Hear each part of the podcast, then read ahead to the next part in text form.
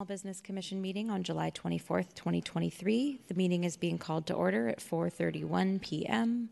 This meeting is being held in person in City Hall, room 400, and broadcast live on SFGov TV and available to view online or listen to by calling 415-655-0001.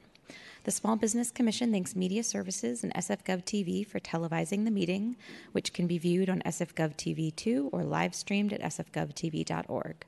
We welcome the public's participation during public comment periods. There will be an opportunity for general public comment at the end of the meeting, and there will be an opportunity to comment on each discussion or action item on the agenda. For each item, the Commission will take public comment first from people attending the meeting in person and then from people attending the meeting remotely. Members of the public who will be calling in, the number is 415 655 0001. The access code is 2664 993 7037, followed by password 7221. Press pound, then pound again to be added to the line. When connected, you'll be muted and in listening mode only. When your item of interest comes up, dial star three to be added to the speaker line. If you dial star three before public comment is called, you'll be added to the queue. When it's your time to speak, you will be prompted to do so. Public comment during the meeting is limited to three minutes per speaker. An alarm will sound once time has finished. Speakers are requested but not required to state their names. SFGov TV, please show the Office of Small Business slide. Today, we will begin with a reminder that the Small Business Commission is the official public forum to voice your opinions and concerns about policies that affect the economic vitality of small businesses in San Francisco. Before item one is called, I'd like to start by thanking Media Services and SFGov TV for coordinating this virtual hearing and helping to run the meeting. Please call item one. Item one, roll call. Commissioner Carter is absent. Commissioner Dickerson is absent. Commissioner Gregory. Present. Present. Commissioner Herbert is absent. President Huie. Here. Commissioner Ortiz Cartagena. Here. Vice President Zouzounis. Present. President, you have a quorum. Thank you. Thank you. The San Francisco Small Business Commission and Office of Small Business staff acknowledges that we are on the unceded ancestral homeland of the Ramaytush Ohlone, who are the original inhabitants of the San Francisco Peninsula. As the indigenous stewards of this land and in accordance with their traditions, the Ramaytush Ohlone have never ceded, lost, nor forgotten their responsibilities as the caretakers of this place, as well as for all peoples who reside in their traditional territory. As guests, we recognize that we benefit from living and working on their traditional homeland. We wish to pay our respects by acknowledging the ancestors, elders, and relatives of the Ramaytush Ohlone community and by affirming their sovereign rights as First Peoples. Please call item two. Item two, approval of legacy business registry applications and resolutions. This is a discussion and action item. The Commission will discuss and possibly take action to approve legacy business registry applications. Presenting before you is Richard Kurylo, Legacy Business Program Manager with the Office of Small Business. Thank you. Welcome, Richard. Good afternoon, President Huie, Vice President Zouzounis, Commissioners, City staff, members of the public. I'm Richard Kurylo, Legacy Business Program Manager. I would like to acknowledge Michelle Reynolds, my colleague in the Office of Small Business, who assists with the processing of legacy business registry applications. SFGov TV, I have a PowerPoint presentation. Before you today are seven applications for your consideration for the Legacy Business Registry. Each application includes a staff report, a draft resolution, the application itself, and documents from the Planning Department. The applications were submitted to planning on June 22nd and heard by the Historic Preservation Commission on July 19th. Item 2A is Adventure Cat Sailing Charters.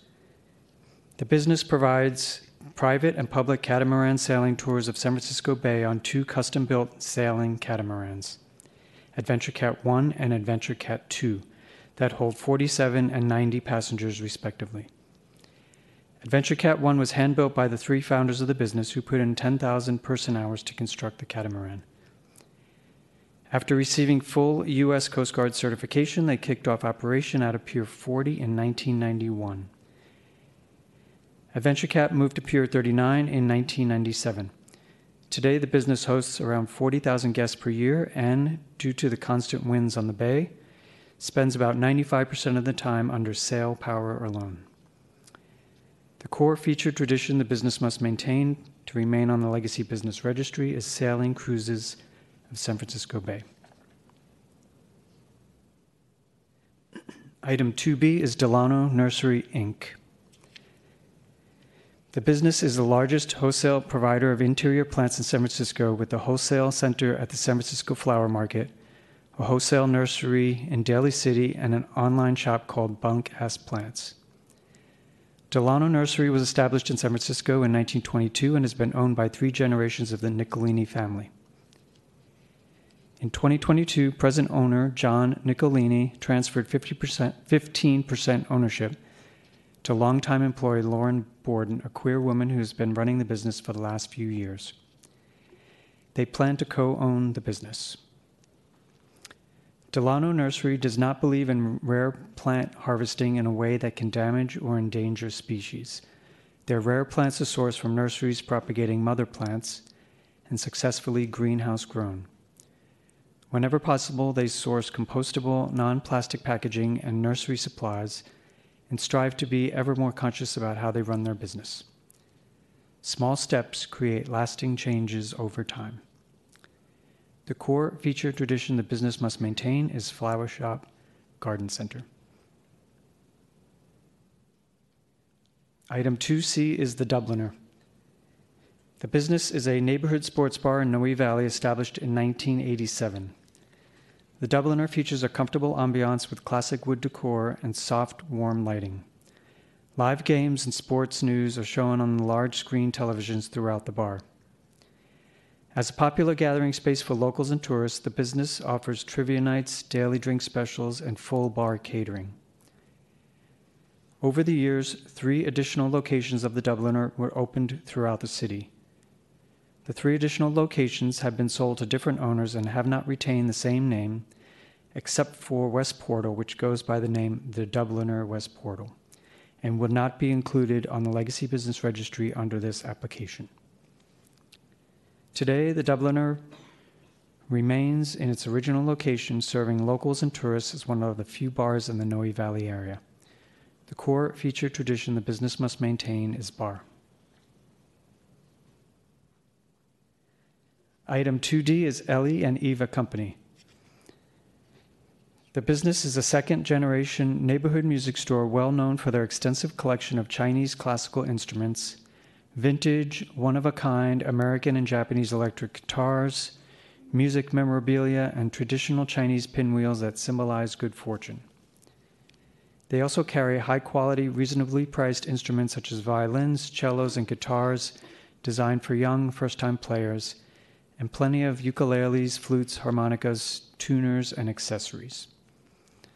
The business was established in 1970 and was eventually combined with a second business by the same owners that was established in 1972. Ellie and Eva Company is committed to the Chinese community and helps to pass on Chinese traditions and cultures to the new generations.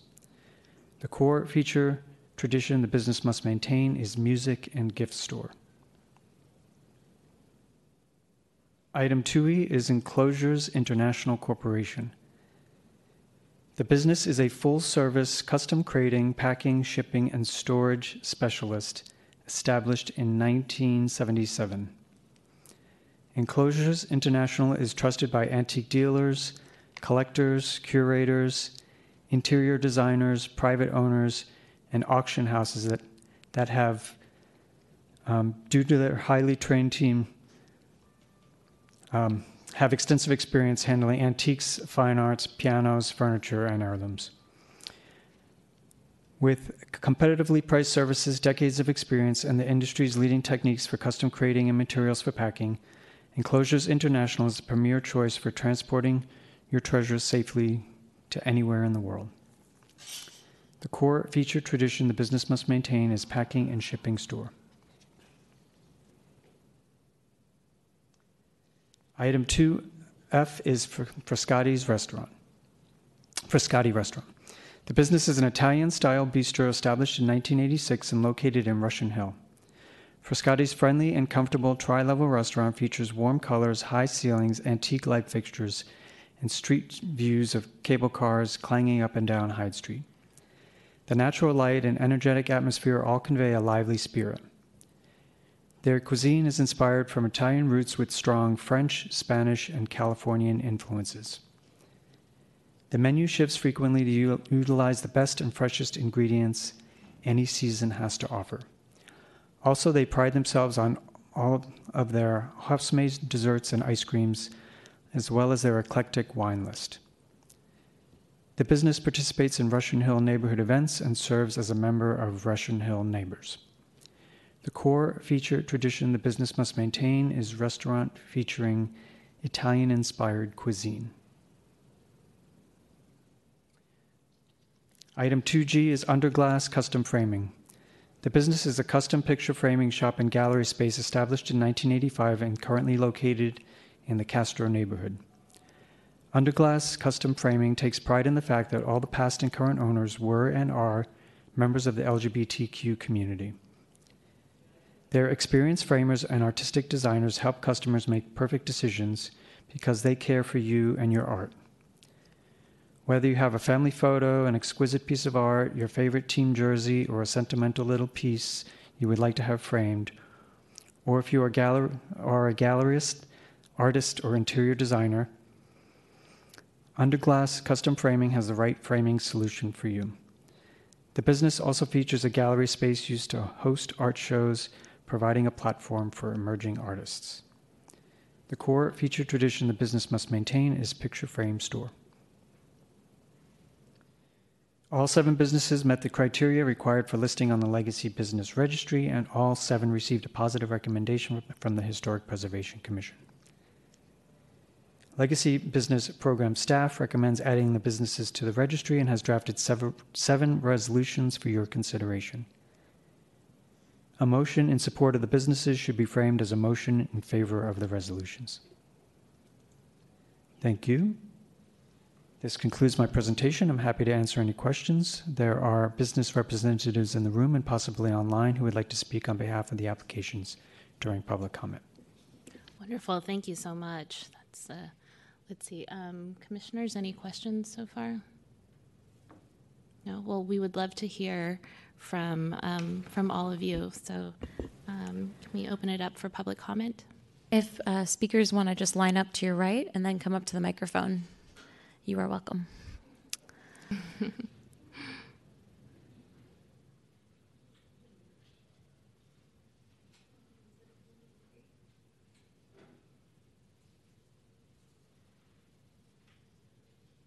And, and yeah, Yeah. Uh, somebody's got to go first. Don't want to cut the line. Hi, I'm Rebecca Rader. This is my husband, John. We are the owners of Frascati Restaurant. We are working owners. He does all the, um, the regular menu and the wine list, and I'm the pastry chef with the desserts. We've had the restaurant for 17 out of 37 years, and uh, we really just would like to thank you for considering us in this program, as well as all of the other businesses that are here, because San Francisco is a really great city and we could really use some positivity right now. we miss places, um, you know, like Beach Blanket Babylon, the Cliff House. Uh, the black and white ball, and like Tony Bennett said, you know, he left his heart in San Francisco. There was a reason for that. So I hope we can advertise all these wonderful people. Thank you for thinking of us. Thank you. Thank you, Thank you, Rick.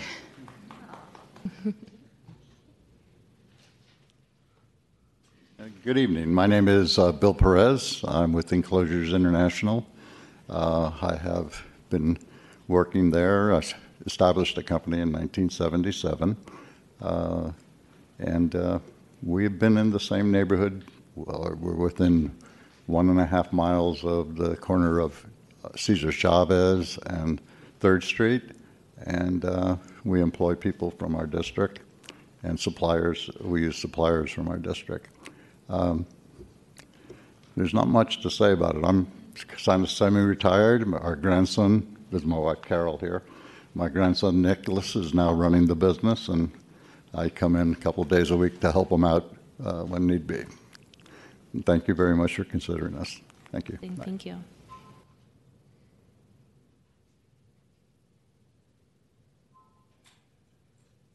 Good afternoon. Um, I wanted to start off by saying thank you to Rick and his team for supporting us, and uh, Supervisor uh, Peskin in his office for- also supporting us. Uh, my name is Lillian, and I'm um, the youngest of five.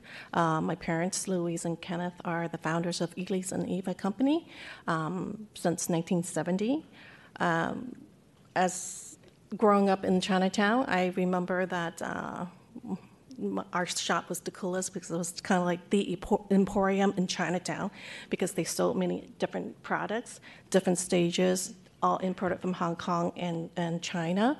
Um, they really want to instill the richness of our heritage, our culture, and tradition, and they uh, my parents continued to work really hard to provide for the uh, family and keep the business afloat, but they always kept busy with promoting concerts, Chinese opera, just trying to really promote the uh, tradition. Um, today, we, uh, after 53 years of all these products and so forth, finally, my dad at 2013 decided maybe it was time to retire. My brother Alan stepped up and said, You know, I have a different plan. So now both of them are jamming a different tune. They are selling musical instrument at 709 Jackson, Eli and Eva. And um, it's just a, a way to continue our tradition by selling and promoting uh, Chinese instrumental uh, instruments. Um, and my father, who's right there, uh, he has a, a trip plan to continue in ordering because he handpicks out his instruments. So we're hoping that uh, with this program, it will also aid my brother to continue the journey, and uh, and we'll be very honored for. Um, for your approval of all the businesses to be part of San Francisco history and keep San Francisco strong. Thank you. Thank you.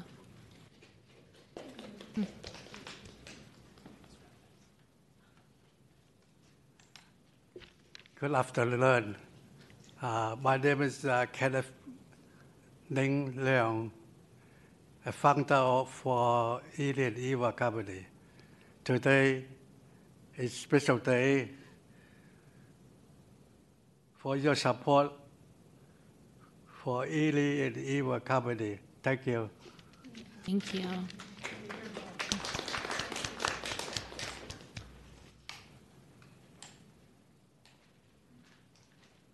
Good afternoon.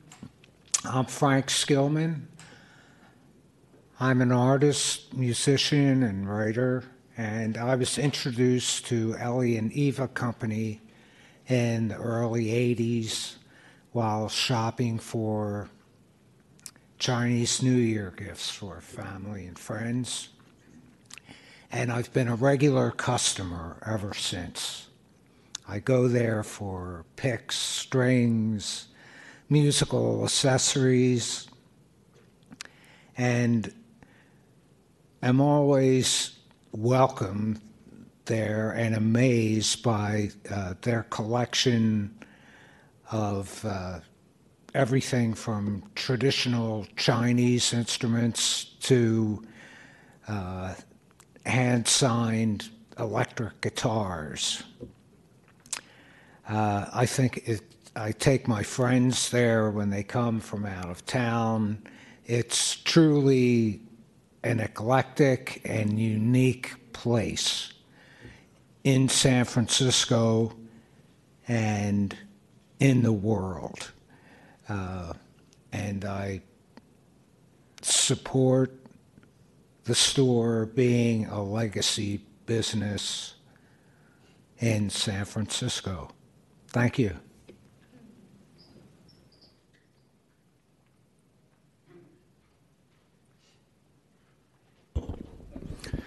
Good afternoon. My name is Andrew Wong. I'm a native of San Francisco. Our family owned the floors a block down from Mr. Leong's. Each day I would walk by in my younger years, and he would always have a kind word for me and always a piece of candy. Through these years, he's also taken the time in my early days to teach me about Chinese classical musical instruments, as well as lion dancing. That's L I O N, not L I N E. And to this day, I still lion dance. So at 66, what he instilled in me, I'm still doing today.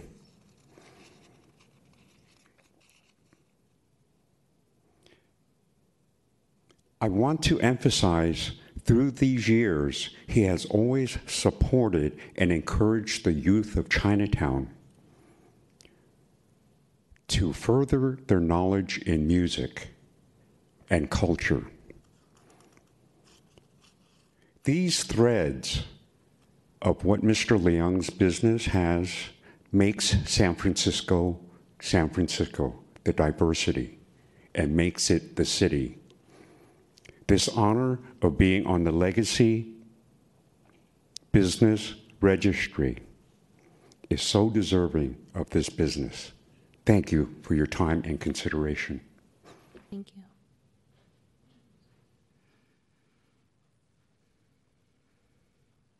Good afternoon. Uh, my name is Charlie Bogue. I'm the general manager for Adventure Cat Sailing. I uh, just want to add thank you for your time and, and, thank you to Supervisor Peskin's office, Rick's office, for, for the work in helping us uh, in this process. And I'm here on behalf of also Jay Gardner and, and Pam Simonson, who is a husband and wife team who started Adventure Cat 32 years ago.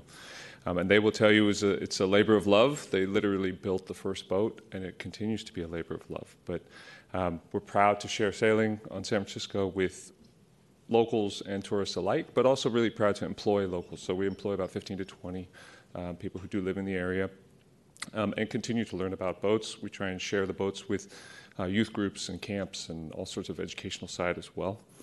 Uh, so we thank you for uh, your assistance, and we look forward to many, many years on the Bay. Thank you. Thank you.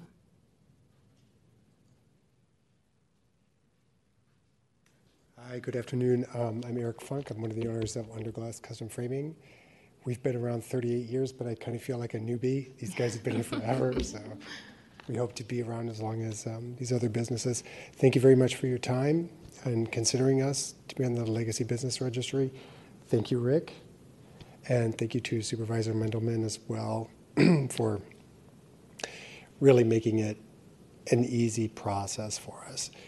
Um, underglass framing, I don't know if you've ever had anything framed before, it isn't necessarily inexpensive. So um, when people decide to take or to make that investment, we realize that uh, it really is something of value and it's consequential to them and it's a myriad of things. It's, it's really a lot more than a business because they entrust you with these things that are priceless there, there's not going to be another one of them. Children's pictures, weddings, births. It's a v- wide variety of things. And so we really do um, encapsulate those things in housings to last a lifetime. And it's really a great honor not only to be entrusted with everyone's precious things, but um, also to um, sorry, I to lost my train of thought there for a second, but also to um, uh, be able to let them have it and enjoy that for the rest of their lives and be able to hang it on the wall. So, once again, thank you very much for doing this for all of us and for the other legacy businesses. It really does mean a lot um, to know that somebody's behind small businesses in San Francisco. It's really important. Thank you. Thank you. Um, Speakers on the line, press star three to be added to the queue.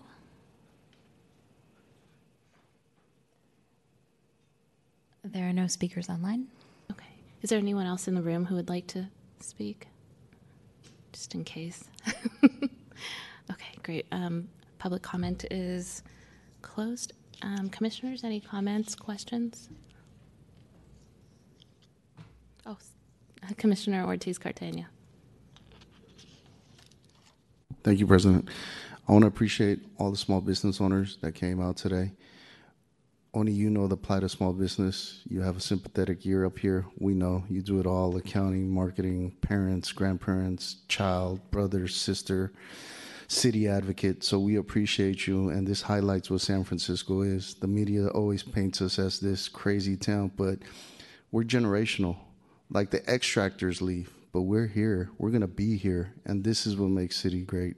I appreciate the comment of Tony Bennett. I got to see him when he was doing, I think, the 50th anniversary here, and it was amazing. And I know your spot; it's amazing. And and for you to be here and dedication to the city, everybody, this is what makes San Francisco great. Don't ever forget that. And we're not going anywhere. Thank you.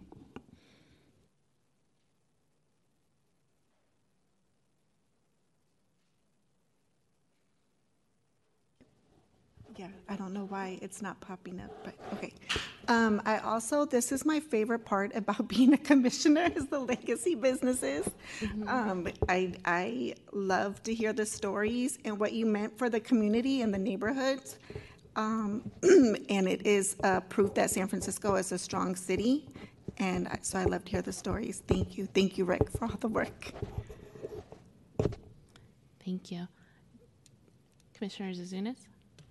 Yeah, I would just love to say thank you again for being here, joining us in the halls of our city, and reminding um, everybody why we do what we do. Um, I love the intergenerational, um, you know, small businesses and, and the continuity that you bring to the city. So, um, thank you for taking the time out of your evening, and um, it's really our honor to hear from you. So, thank you. Yeah, this has been this is definitely one of my favorite um, times of our our meetings, and I really want to appreciate that all of you came out um, to to celebrate yourselves, really, and to celebrate our city. Um, oh, one little note is that um, uh, for Ellie and Eva Company, uh, thank you very much for um, continuing on this legacy. My daughter. It- played uh, guzheng for a long time, and to be able to see like it's interesting. I kind of skipped a generation where my generation didn't get the get to learn a lot about like our his like our cultural kind of arts and different things like that. But then um, my daughter now has had the opportunity to be able to like kind of pick up again in a new iteration. Like she actually speaks Mandarin. She she um, you know plays a chinese instrument like all these things. So i i think that's really amazing to be able to um, to kind of see that flourishing in our communities also. So thank you. Um, one of the things that i wanted to kind of just acknowledge is that you know what's very clear is this um, this sense of purpose I think that everybody in this room has, and all of the businesses that you've created and the communities that you've um, been a part of are really uh, are really working on like preserving and sustaining and growing is this real sense of purpose right? It's kind of like you there i was thinking about this today in terms of like the lines between what my personal life look you know where my personal life is versus my my business versus like my community life. Like they're all kind of blended together i think when you're a small business owner.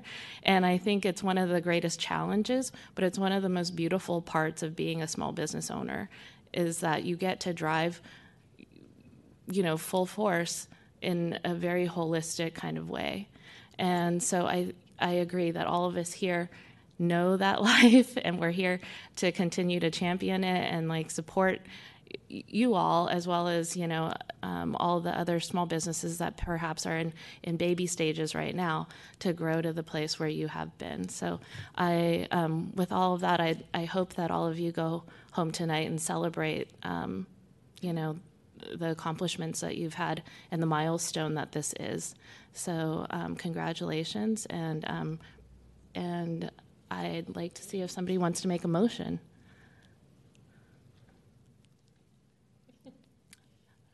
Oh, I'll I- move. Sorry, I, I'll, I'll move to adopt uh, all the legacy businesses on this item. thank you. Is there a second? I Please second. Motion by Vice President Zouzounis, seconded by Commissioner Gregory. I'll read the roll. Commissioner Carter's absent. Commissioner Dickerson is absent. Commissioner Gregory, Yes. Commissioner Herbert is absent. President Huie, Yes. Commissioner Ortiz Cartagena, Yes. And Vice President Zouzounis. Yes. The motion passes. Congratulations.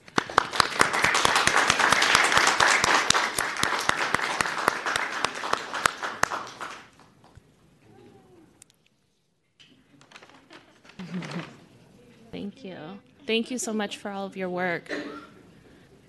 Yes, thank you. Oh, Oh, sorry. Go There's one exit there. Sorry, I think the since the buttons aren't working, it's a little. Um, Since the button wasn't working for um, Commissioner Gregory. No, I'm going to try and fix it when they proceed. Oh yeah, yeah, that's fine. That's why I look confused. Go ahead and just read Oh yeah, three. feel free to um, call item. Item three, AB 1347, solid waste, paper waste, proofs of purchase. This is a discussion and action item. The commission will discuss and possibly take action on California State Assembly Bill 1347, which would, on and after January 2026, require a business, as defined, that accepts payment through cash, credit, or debit transactions to provide a consumer with the option to receive or not to receive a proof of purchase. On and after January 1st, 2026, the bill would prohibit a business from printing a paper proof of purchase if the consumer opts to not receive a proof of purchase, unless otherwise required by state or federal law. The bill would also exempt a business from the requirements to provide the consumer with an option to not receive a proof of purchase if a consumer voluntarily opts in to receive a proof of purchase through the rules of an association, warehouse, or other club to which the consumer belongs. The bill would prohibit on and after January 1st, 2024, a paper proof of purchase provided to a consumer by a business from containing bisphenol A and bisphenol A and on and after January 2025 from containing any bisphenols. I'm not sure if I'm saying that correctly. Um, presenting today, we have Maria Morales from Assemblymember Phil Ting's office. Uh, she's m- with us remotely. And we have Hillary Neer, Commercial Zero Waste Senior Coordinator with the Office of the Environment. And I believe we can, um, oh, can you guys all see Maria on your screen? No.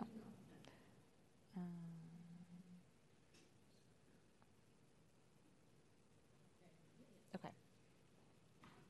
Maria, go ahead.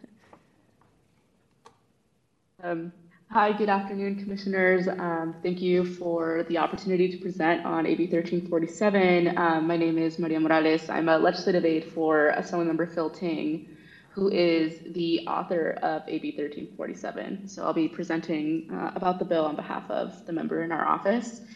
Um, AB 1347 is the culmination of a multi-year effort to reduce paper waste and protect consumers from exposure to toxic chemicals. The bill meets these two goals uh, by doing two main things. The first is to require all businesses uh, to ban the use of toxic chemicals known as bisphenols in receipts. Starting in 2024, uh, receipts cannot contain any bisphenol A, commonly known as BPA. And starting in 2025, receipts cannot contain any kind of bisphenol. The second provision would require businesses with over $25 million in revenue to offer consumers the choice between a receipt and no receipt. If the consumer does not want a receipt, then a business cannot print one. Um, and this would take effect in uh, 2026. According to Green America, receipts uh, waste nearly 3 million trees, 10 billion gallons of water, and create 302 million pounds of waste annually in the US. That's a lot of environmental impact for something that a consumer may not want, especially if you're just buying a pack of gum um, or getting a cup of coffee to go. Um, in addition to the environmental impact, there's a potential public health risk since many of these printed receipts contain bisphenol A, BPA, and uh, bisphenol S, BPS, which are toxic to human health and can be absorbed simply by touching receipts. The Center for uh, Disease Control and Environmental and the Environmental Working Group uh, found that retail workers have 30% more BPA or BPS in their bodies than those who don't have regular contact with receipt paper. A recent report by the Ecology Center noted that only 1% of receipts in circulation contain BPA, while nearly 80% of receipts contain BPS. Companies like Trader Joe's, TJ Maxx, Whole Foods, In-N-Out um, do not have any bisphenol in their receipts, showing that there are alternatives available um, that don't have toxic chemicals. The data shows that the majority of businesses have phased out the use of BPA, but it unfortunately has been replaced by BPS. To avoid other regrettable substitutes, this bill bans the full class of bisphenols and receipts by 2025, but puts an immediate stop to the use of BPA on receipts given its limited use. Uh, this is very similar to what the state of Washington is proposing, um, since they are banning uh, bisphenols uh, as a full class on all thermal paper.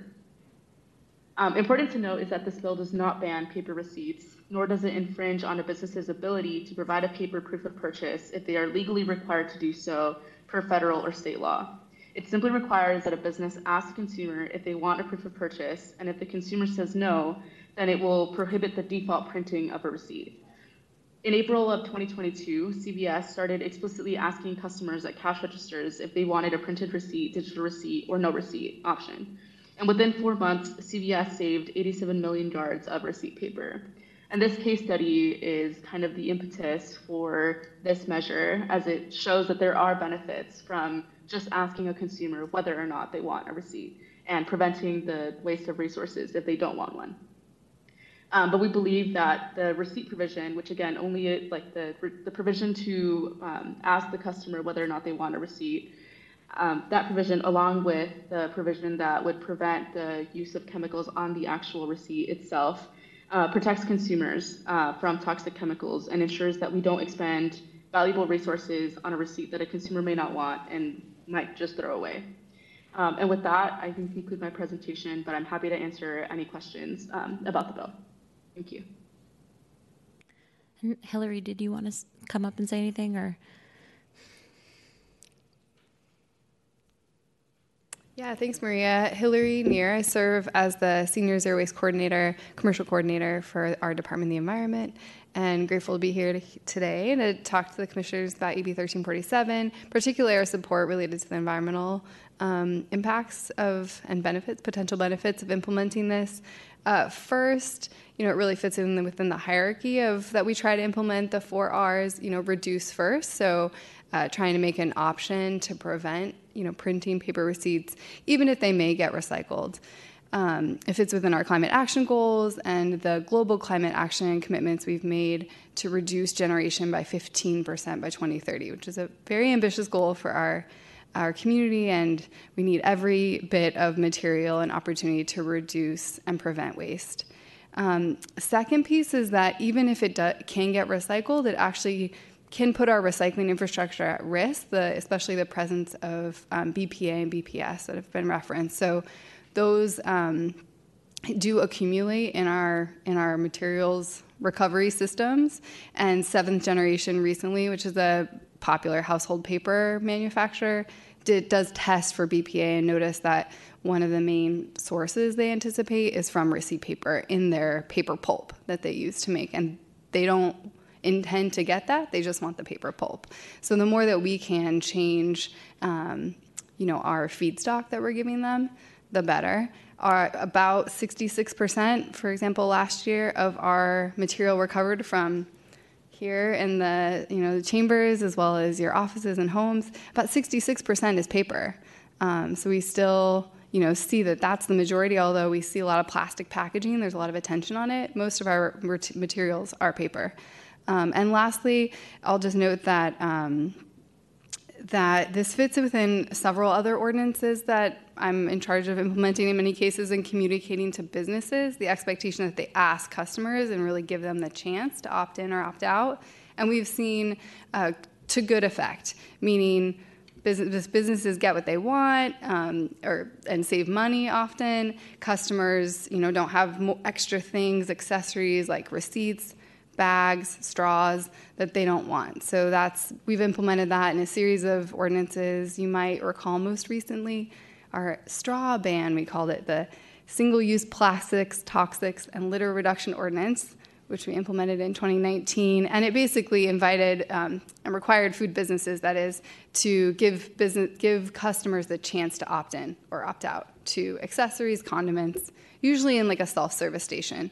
So I just bring that up as an example of like this is a it's a pretty normal i think part of business and we haven't gotten a lot of pushback from businesses about implementing that opt-in option but um, really welcome the commissioners' sort of thoughts on it and questions. I think Maria in particular is here to answer questions um, generally about the bill and implementation and the studies they've done. And then my colleague Polly is here also with her experience in toxics reduction and the impacts of bisphenols.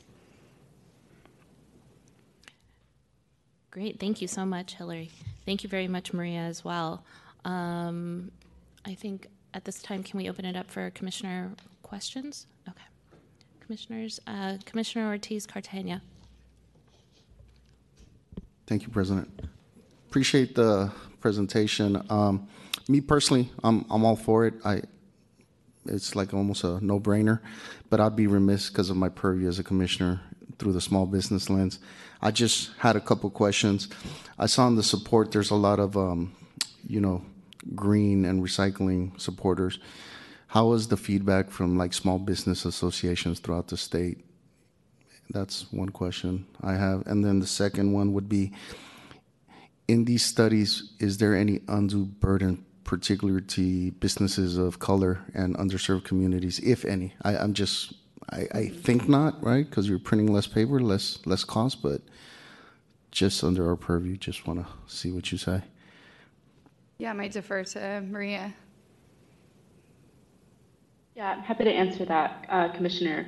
So uh, we have not uh, received any formal letter uh, from the small business associations. We have, though, been in pretty frequent contact with the business stakeholders, um, including the Retailers Association, the actual paper manufacturers, um, and I think Assemblymember Ting, in all of the environmental legislation that he's had, uh, that he's done in the years that he's been in office, has been tried has tried to be very receptive to how this would apply to businesses that may not have a lot of resources.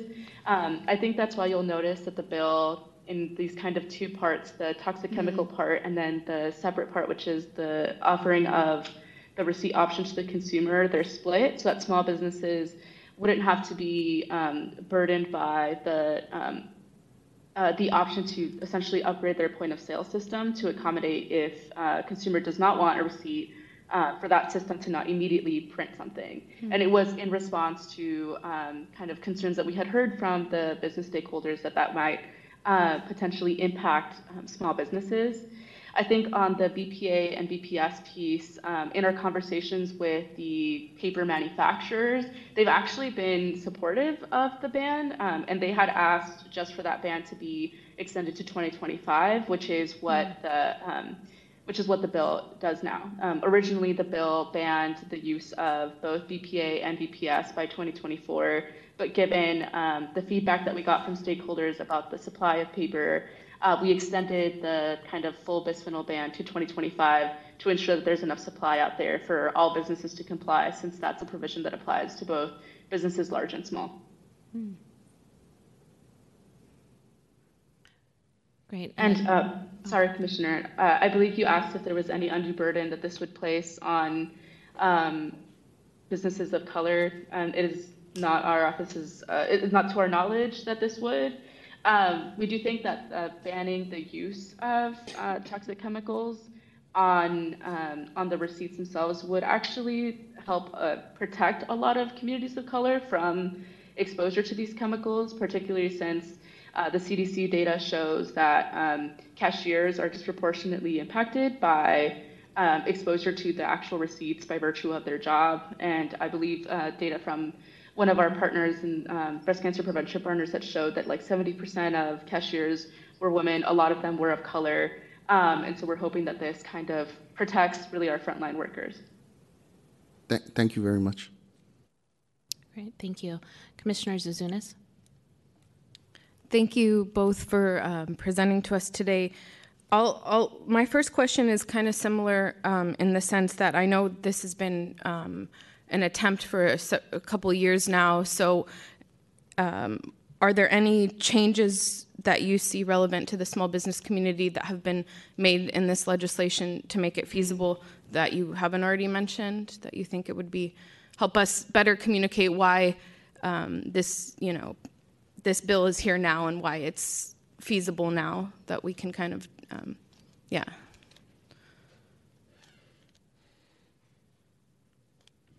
It. Um, I think the, the biggest, I think, amendment that is relevant to the small businesses, business community is the one that I mentioned about the $25 million cutoff. Um, I think the other thing that's kind of important to note is, in kind of what you had mentioned, Commissioner, is that this bill is a multi-year effort. Um, Ting attempted to do this in 2019, and there was a lot of pushback on the bill, uh, particularly due to concerns about the supply of paper without uh, BPA and BPS, and also the cost to businesses to be able to accommodate for just asking a consumer whether or not they wanted a receipt. Um, and I think what we've seen since 2019 is that there's been this kind of market movement away from using these toxic chemicals in in receipt paper.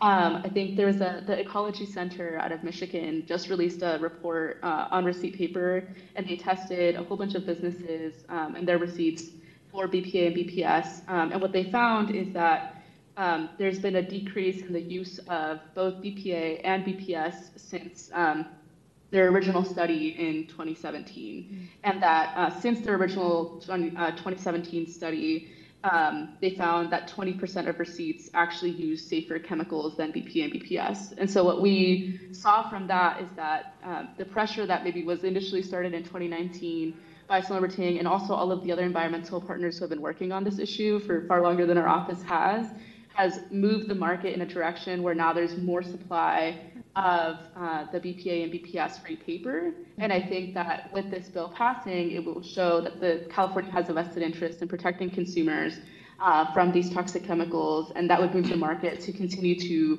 provide uh, this paper at a rate that might be more affordable than, say, in 2019 when the supply was maybe lower. Yeah. Um, so we're hoping that that would facilitate the ability for small businesses to be able to comply with this specific provision of the bill, which is um, specific to them. Okay, and yeah. all of the other businesses. That was kind of my que- next question that you answered is how much more at scale is the alternative um, receipt paper, and is it, um, you know, available in in, a, in the commercial market and um, and accessible to small businesses? You know, because a lot of times. Um, small businesses are having to pick up their materials on their own. We don't qualify for the minimums Mhm. of distributors and corporate producers. Mhm. So, um, you know, where it might be at scale and accessible for a bigger business, it might be harder to acquire for a smaller business. So, um, that was my question about that the alternatives. Um, and if there's also a cost analysis about that that you happen to have on hand of the, the difference um, in, in the paper products and also if you've done any studies to give us a sense of um, i know you mentioned one about um, the kind of makeup of, of the majority of the receipt papers that people are using but um, I, I don't think it's intuitive that a small business knows the chemicals in, in certain Mhm. things like this so um, is it gonna you know blindside people or is there gonna be like a really easy you know way that the city will help point or who you know whatever municipal or state body is is doing the education going to point them to these alternatives just like any more info you have on that would be helpful Yeah, um, I think on the cost analysis, I can get back to you, Commissioner. I don't have anything on hand to um, show the difference between the cost of BPA and BPS free paper versus um, others, with the ones with BPA and BPS. Um, but I think kind of to the point that I was mentioning, um, and what we've seen, not just with this bill, but I think with other bills that we've done um, on toxic chemicals, is that when there is this kind of larger mandate from the state to move away from using these chemicals in products, that kind of gives the market an incentive um, to start developing these products Mhm. um, that comply with state law. Um, and because you know, now it is kind of state law and they have to do it, that increases the supply and therefore makes it a little bit cheaper. So I imagine that by the time that the um, that the 2025 date kind of becomes effective, the cost of the BPS um, free paper will be cheaper than what it is maybe right now in 2023 because of this kind of new market level. Um, and I think the other thing to note is because we're not the only ones doing it, since the state of Washington is doing it, and then other states, including the state of Illinois and Connecticut um, and the EU, have also already taken action on the use of these chemicals on thermal paper, which is the larger paper used for receipts. Um, we think that this is really just moving the market in that direction and hopefully will make it more affordable. But I think certainly if I can find um, a cost analysis of the difference between the papers, I'll, I'll send that over to you. Okay. Uh, Thank you. And my last one before I turn it over to director is um, this is kind of the doozy for me because I went through um, the California litter and recycling reduction. Um, you know, Cal Recycle being the enforcer on our San Francisco small retailers having to um, assume the responsibility of, of, of CRV recycling, and the enforcement, in particular, by the state was atrocious. And I don't say that lightly. It was like um, we had um, sting operations by member by Cal Recycle that were going into small stores in the middle of lunch rush and you know interrupting them with their responsibilities of you know um, and then if they said wait a second you know giving them violations we had um, a lot of cultural sensitivity issues where Cal Recycle um, you know and um, enforcement was um, going into businesses that didn't sell alcohol and forcing them to like take you know alcohol bottles back. So my question is who's the enforcement body for this? Um, where do the enforcement funds that will be attained um, are, are they going to go and and yeah what that kind of rollout to help businesses comply is going to look like Right. So I think um, I can answer the enforcement and penalties question, um, and I definitely defer to our partners at the city um, Department of Environment in case they have any um, uh, thoughts on the outreach uh, part of your question. As far as enforcement goes, uh, the bill just specifies that the Attorney General, a DA, or um, kind of local council can enforce um, or assess a civil penalty for noncompliance with the bill. Um, it is not up to um, a department, so there's no CalRecycle wouldn't be overseeing this, um, nor would say the Department of Toxics, uh, DTSC, because it's a chemical bill. It's only if the AG or a local council wants to potentially sees that a, a business might not be complying, then they can take action. Um, the civil penalties, at least from my understanding, would be collected by the entity that is assessing the fine. Um, so that would go back either to local council or the AG. Um, and I can look at the language. I think that's that's our understanding of the of the law. It doesn't specify that it's going to a specific um, account or anything. okay so the the field kind of enforcement is going to be kicked down to municipalities Yeah, it would be either the AG or the, it specifies AG, DA, county council, or city council. So essentially, um, they have the deference to go and um, confirm if they, if a business is non, isn't complying or not complying. There's no active monitoring. monitoring Okay, so they just get bill. tipped, the AG gets tipped off. There's not going to be like uh, undercovers. like Yeah, like like the like the CRV one. Okay.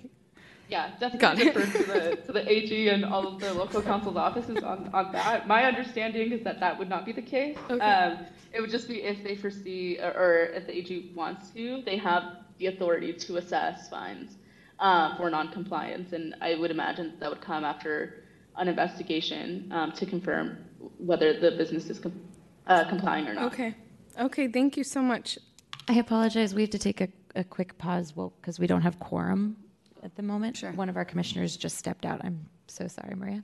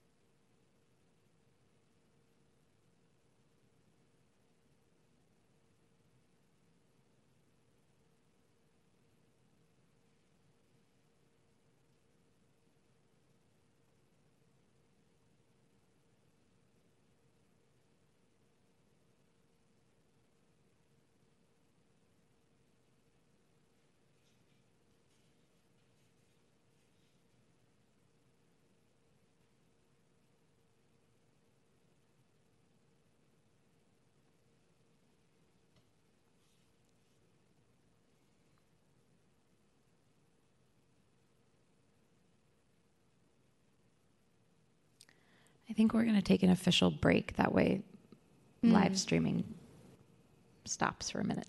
Okay.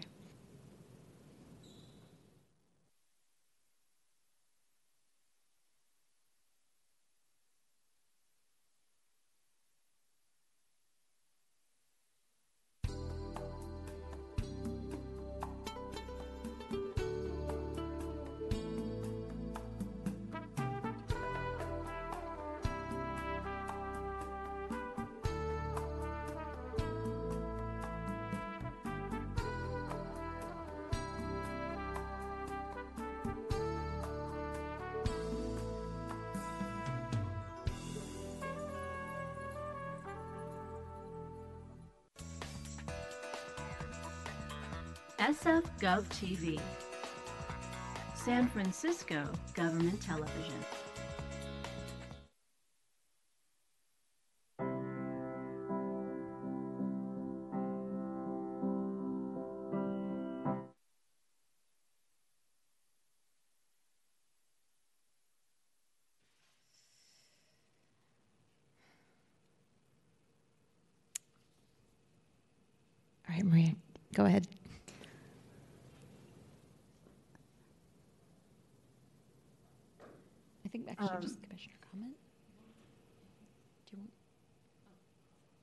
Do I need to announce that we're back? Or, oh, we're back, we're back on. Game on. Um, Maria, Did, did, did you conclude, Maria? Because I can touch on a bit on education, at least the tactic we've taken in the past for state statewide um, initiatives.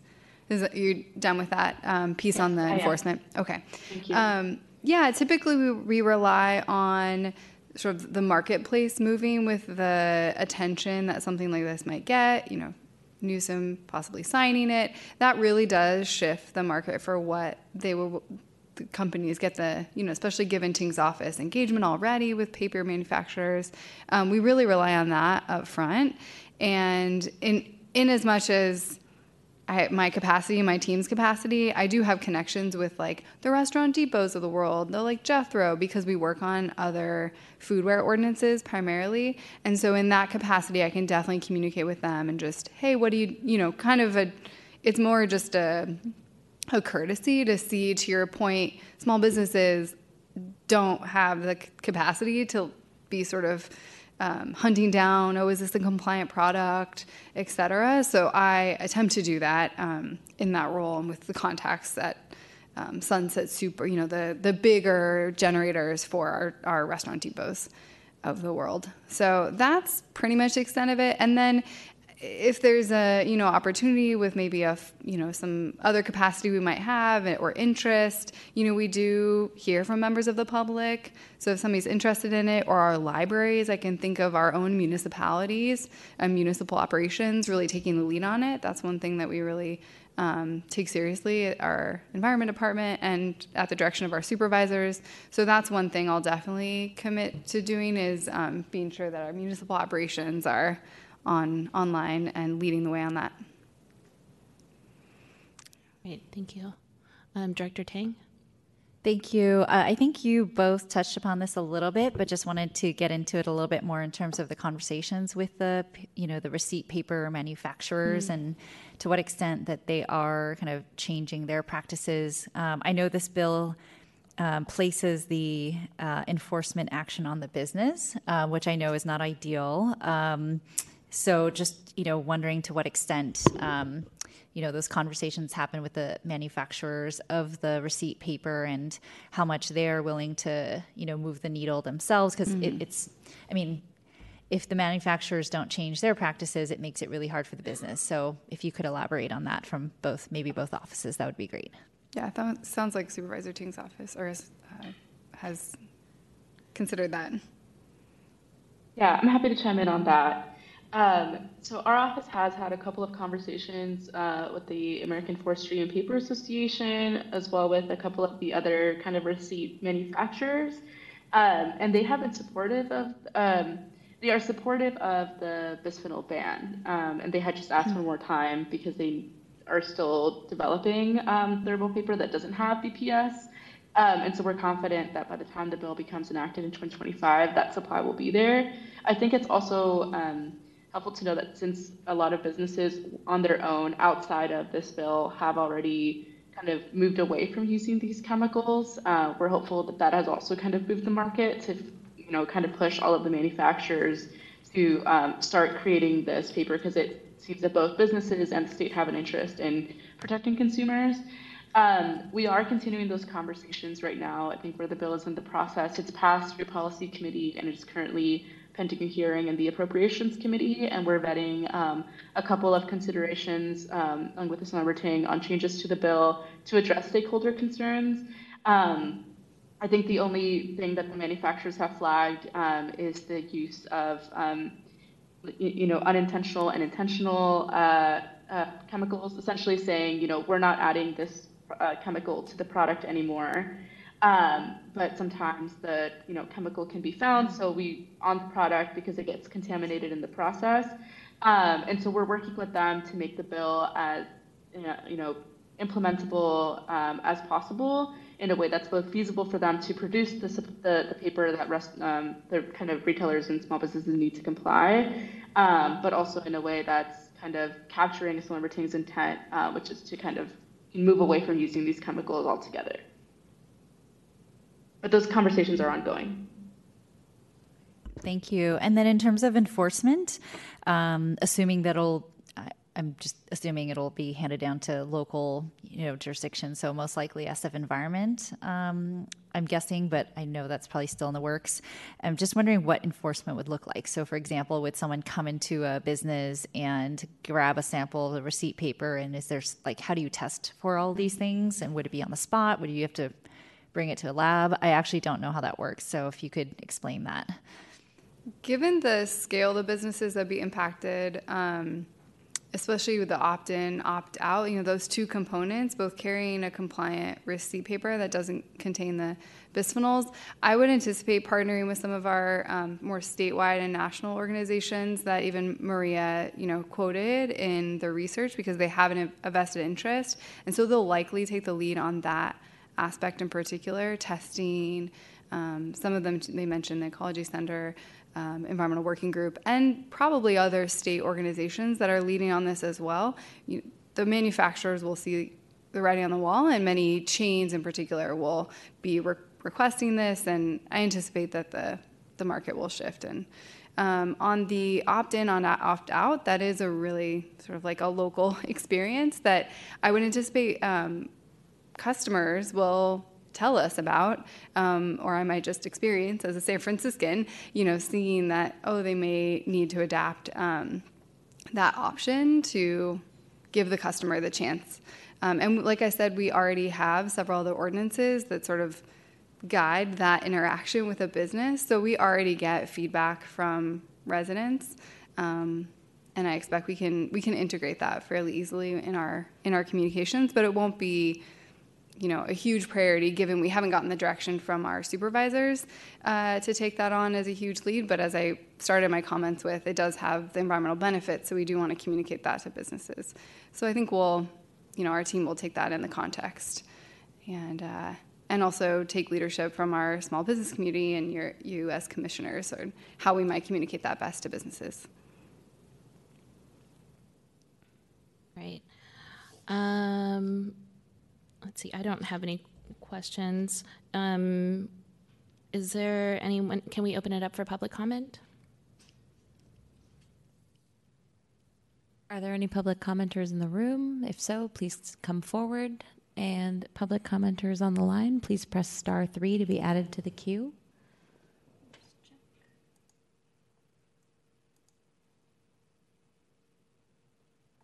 There are no callers on the line.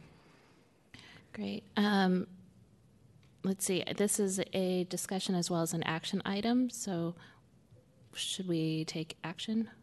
You can do either. You could you can officially take action, or you can provide feedback or um, suggestions. Yeah, in, in whatever form you you want.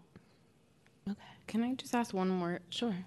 Claire, I, mean, I know this might be obvious, but it might not be to the small businesses this doesn't include um, business receipts, like that businesses need to keep for their own records um, when when they do a transaction. Not that I know of. Uh, Maria might point to the nuanced language of that, but I understand it's around the interaction with a customer. And if the customer declines, they don't print a receipt. But it doesn't say that they, for example, a food business that might need that receipt to fulfill an order as Right. part of their workflow. Um, I don't anticipate that restricts it, but Maria can jump in. Yeah, um, I agree. It's our read of the language that a business would be able to retain the right to keep uh, receipts for their own kind of internal accounting.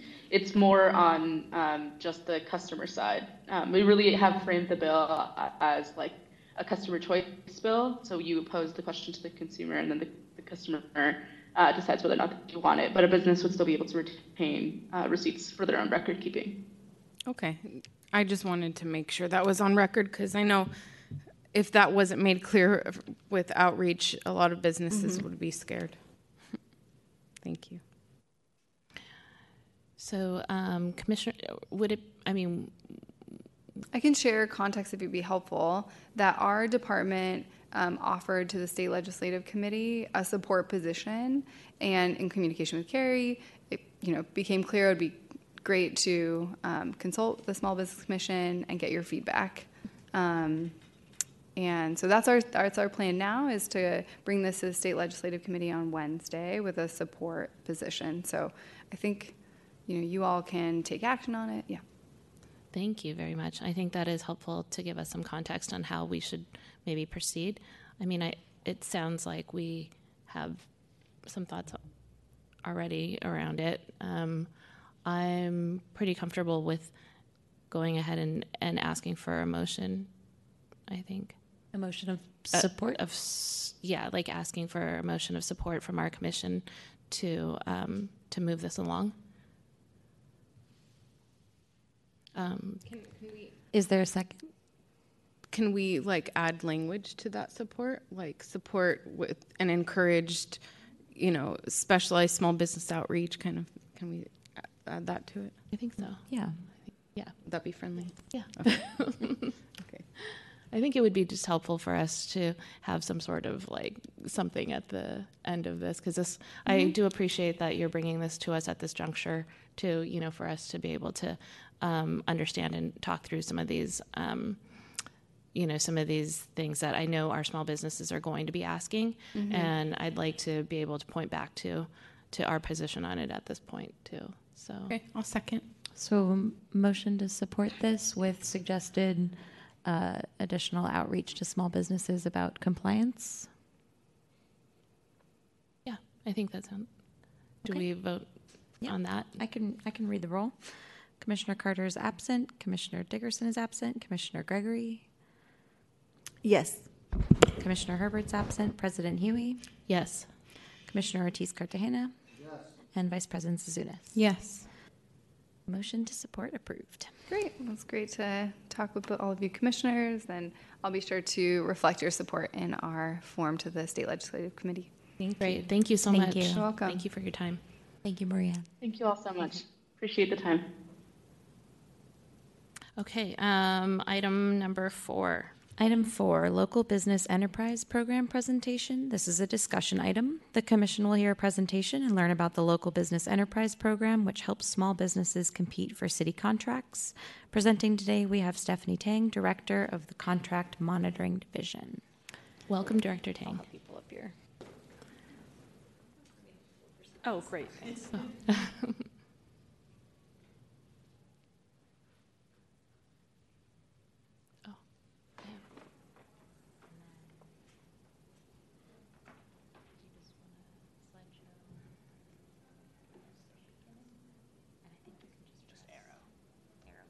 Perfect.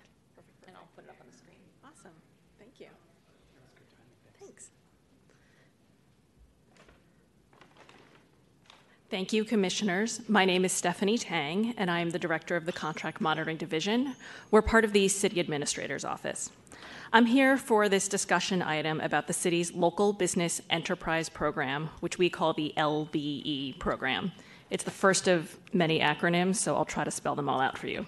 Um, this is a small business inclusion program for city contracts, and today I'll explain why small business inclusion programs matter, some fundamentals to help you understand the LBE program, and then I'll also connect you to some resources so you can learn more. So, the LBE program is one of many small business inclusion programs.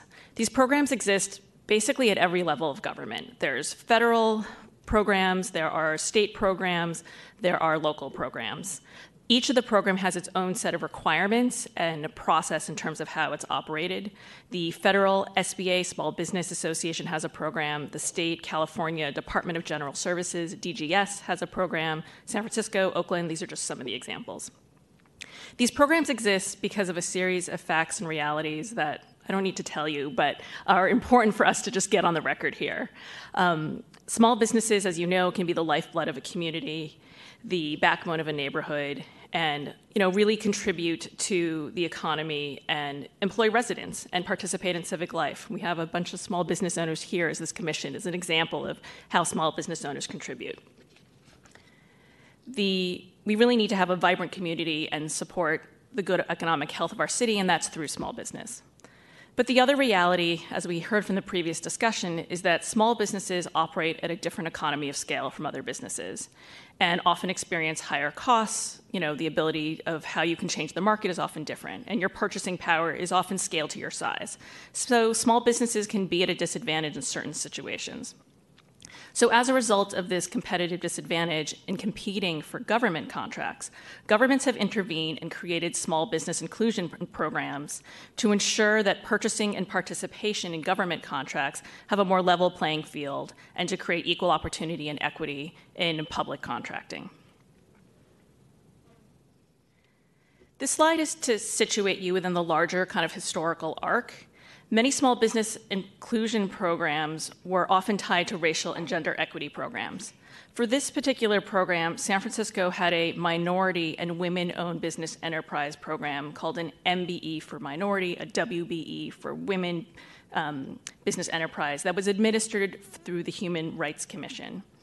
But after the voters of California passed Proposition 209, this required policy change and ended, and ended the ability for the city to operate a preferential treatment based on race, color, ethnicity, national origin. And that applied to both public employment, education, and also contracting. The city of San Francisco had to change its M and WBE inclusion program and finally did so with the elevation of the local business enterprise, the LBE, as being the category of consideration in contracting. In 2012, the Contract Monitoring Division, CMD, became the administrator of the Local Business Enterprise Program.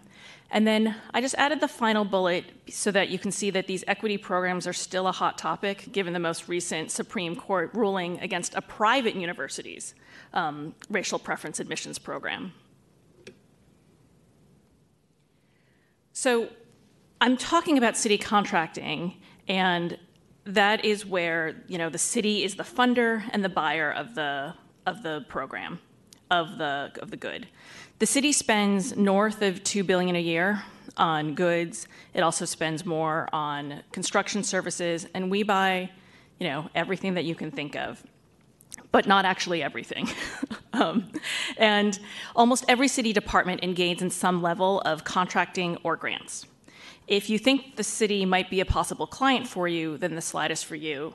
The top link is about how to navigate contracting with the city. This is a relatively new website. It's been up for about six months um, to help you understand how to contract with the city. And then the links at the bottom of the page are how firms can search for opportunities either that are currently advertised or for what our forecast is for future opportunities. And these are all relatively new websites.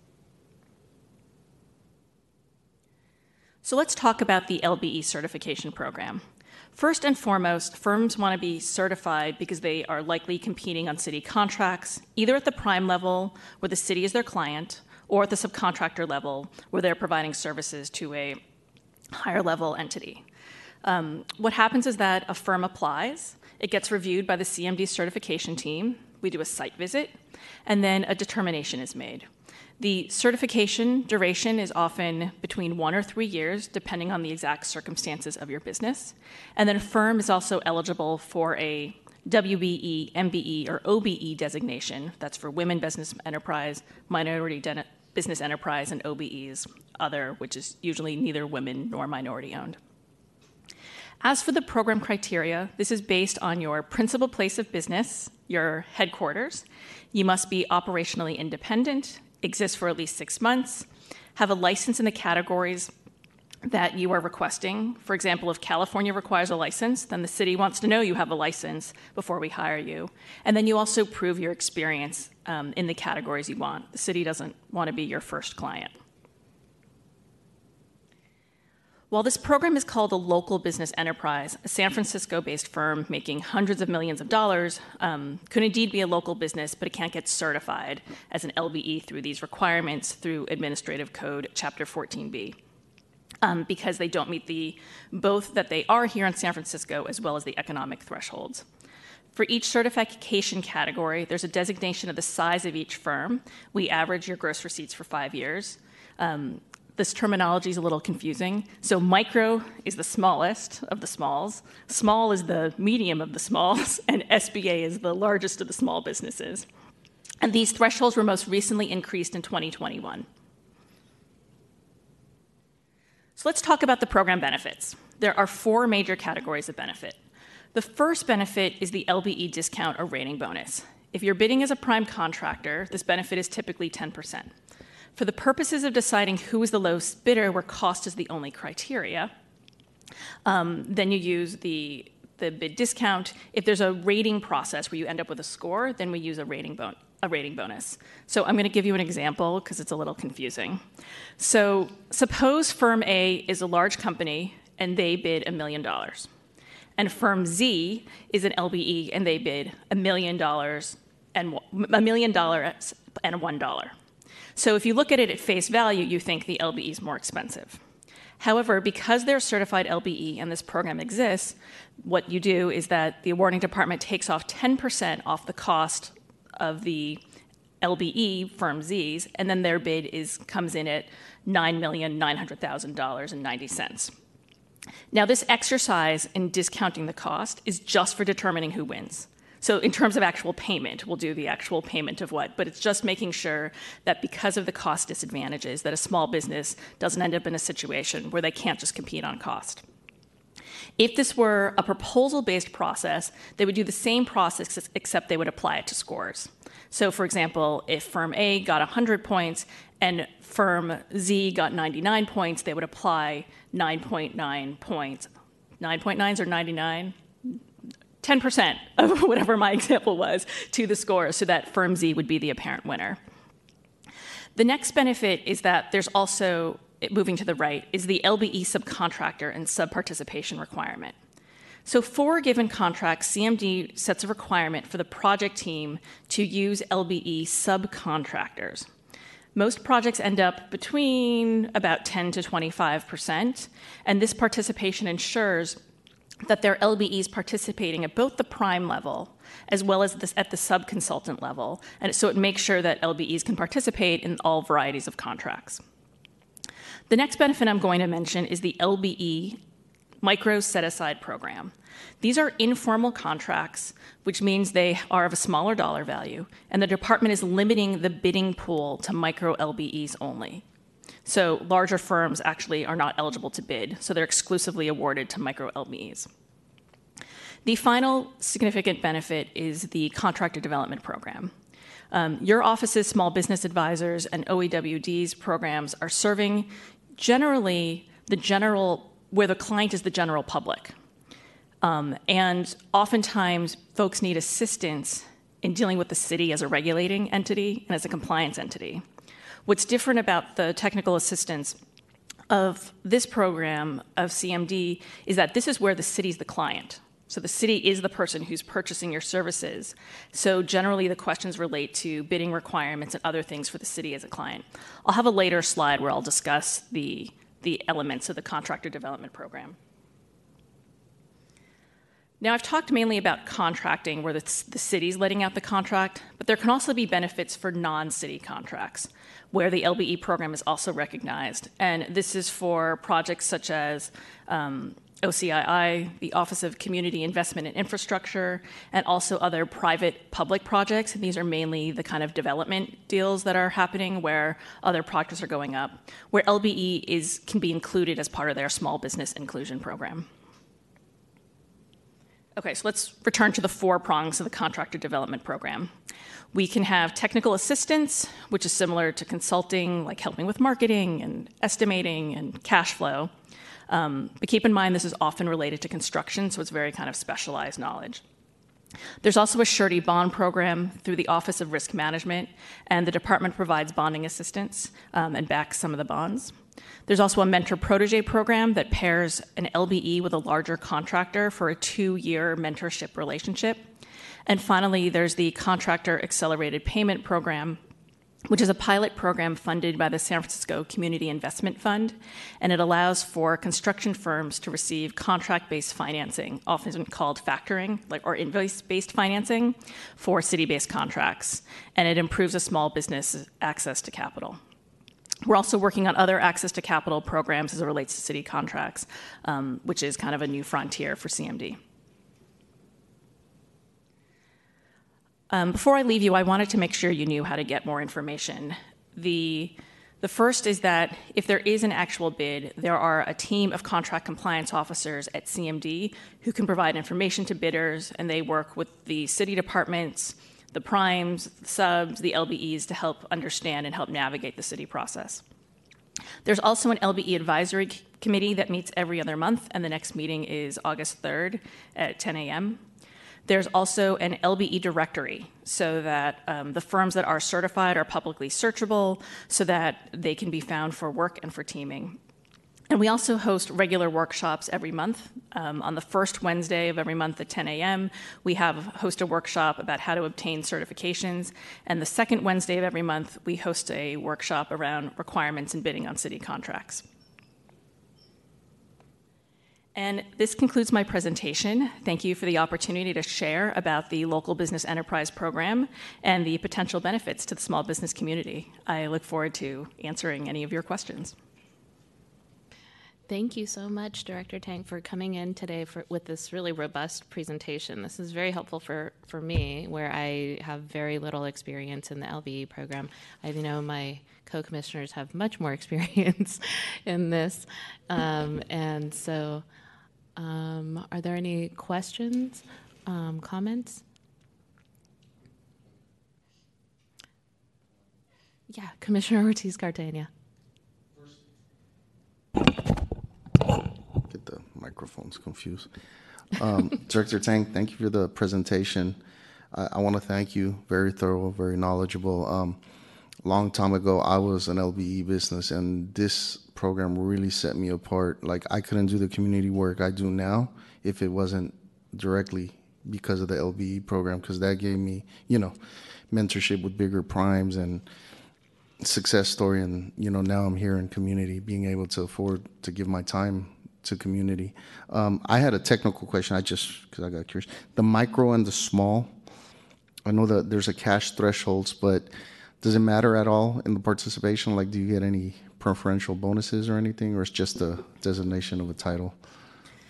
Um, that's a great question, and thank you for your feedback about the program. The micro and small is very confusing because it's a certification by category, not by firm. So, depending on the category that you're looking for, you, it's actually possible to be a micro, a small, and an SBA, depending on what work you do at the same time.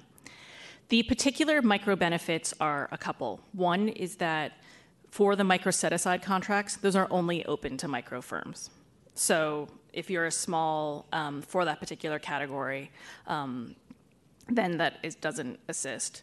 There, most recently in the code change, there was a change to have some projects which have within the you know 25%, for example, to have a micro sub goal and a small goal and then the SBA goal. So depending on the kind of work you have, some of the primes may want to, move, you know, they get more credit if you're if the the micro goals are often larger, so they want you to in this particular category.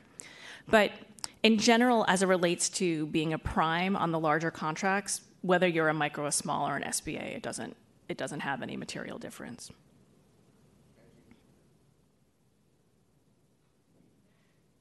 Commissioner Gregory? Um, thank you, Director Tang. I appreciate you taking the time and putting this great presentation together and um, informing the Office of Small Business Commission what the LBE program is because I have recently found out that city departments through San Francisco are super unaware of what the LBEs are or micro LBEs are, which is shocking to me, but I guess I live in this LBE bubble that I think everybody knows who we are. Um, so it's not really a question, it's just that I'm wondering why there is such a disconnect between city departments, you know, like um, I was recently in a meeting at Potrero Yard for the Potrero Yard project that's coming up. And as I was sitting in a room with um, minority LBEs, the staff, leadership staff at SFM or Potrero Yard, they, um, you know, were laughing about how, oh, we didn't even know what LBEs were till two weeks ago. And then, as one bragged about um, their racial equity training and how they're hiring so many people. And if you don't make it as an LBE, come and work for us. I just wonder where is the disconnect? Like, if that's the language that is being said in the city agencies, how can we inform them more about what this program is, what it does, what it does for our community? Because I see it as like an ecosystem, right? When you hire the small businesses, we put the money back in uh, rather than somebody from Livermore coming here and taking the money out. I just, I, I don't, I'm, I'm like, am I missing something? Why does nobody else get it? Um, and how can we get the other city agencies on board because you mentioned OCII and you know OCII has an SBE program and when the contractor or the GCs are coming into the city, all they see is SBE. They don't look at anything. Oh, it's SBE, we're going to go and get somewhere cheaper. Even though I know that's not what OCII means, but I just feel like why is there such a huge disconnect? I guess that's my, and that's not really a question, it's a statement. And, and what can we do to resolve that or help it or you know, I know at the biosolids, the SFPUC, they're probably the first city agency to jump on board with the 14B um, changes in the legislation uh, and really are doing a wonderful job with doing the micro set asides. And, you know, how great it would be if every city project did the same thing because we're sitting in a city right now where they're talking about reparation, reparations, diversity, equity, inclusion. And this would be such a huge part if, especially the micro LBEs, where most of them are minority companies, would have consistent work. Mm. Um, think that's it for now. Thank you. Sorry to hear my rant, but it's, it's just, you know, last week was a rough week for me, and I just don't understand how the disconnect between the city agencies. Or I always am hearing what why they shouldn't hire an LBE or a micro LBE instead of finding ways of putting them to work. But thank you. Can I can I respond a little? Yes, sure. Okay. Um, I think that you've you've identified what I've also identified, right? And that you know, as a as a city employee, sometimes the question around what is the mission of what we're trying to do. And I think sometimes the departments have forgotten that the mission is not just to build this project or just to do this thing, but it's also to exist within a larger ecosystem, as you said, of San Francisco. And um, I think as you've heard about, I really make make it a point to talk about the mission of the program and the why we exist. And I think something that city staff and even my own team often do is that we get too much to what and we have forgotten about why. And if you just get to what, then it becomes all about enforcement and it becomes about a compliance and it becomes about a form and it becomes about making sure that things are done right in that particular way.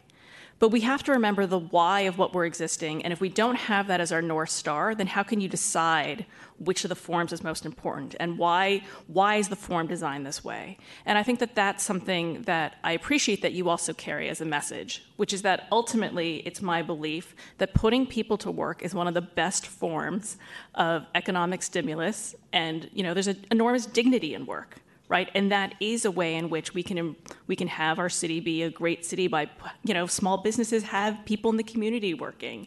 You know, you live in the community, you participate in community life, and that's a belief that I think that we both share. Ultimately, the the campaign in order to have city departments um, kind of take on this this this idea so that they can carry the message also to the prime contractors is ultimately an organizing campaign. It's person by person, it's having people understand the mission. Um, and you know, I, I want to thank you for what you've been doing in carrying that message in all these different places and making sure that the community is carrying the message not just on their own behalf, but on behalf of the other businesses in the city, similar to your business. And um, those are some of the things that you know, I wish for and that I hope that we are working on our team to create a culture change um, so that there is that understanding around why small businesses matter, how the city can do its part to make sure that there's inclusion in that, and um, how this will ultimately benefit and help our city really grow and thrive and be the city that, that we're all hoping to make. So, um, thank you for participating in that as we figure it out, person by person. Uh, sorry, one more thing. Yeah, um, yeah, speaking of cultural change, thank you for um, bringing that up because I think that's a huge part uh, of this with the city agencies. Like I said last week, I said in a lot of meetings where they keep talking about what what micros are capable of doing. Like, oh, we got to make sure they're capable of doing this, instead of changing the word to their capacity. And that's the culture change in the language that needs to be done because when you have higher ups and development teams carrying that language on down, it's in their mind of what these micros can do or capable of doing. Um, so, you know, whatever I can do to support that. I know people are listening, are tired of listening to my rants, but um, it's it's a huge part of San Francisco, and the pride that people feel when they run when they drive by 1550 Evans and say, "I built that, I put the plumbing into that," is huge for uh, the community. So thank you.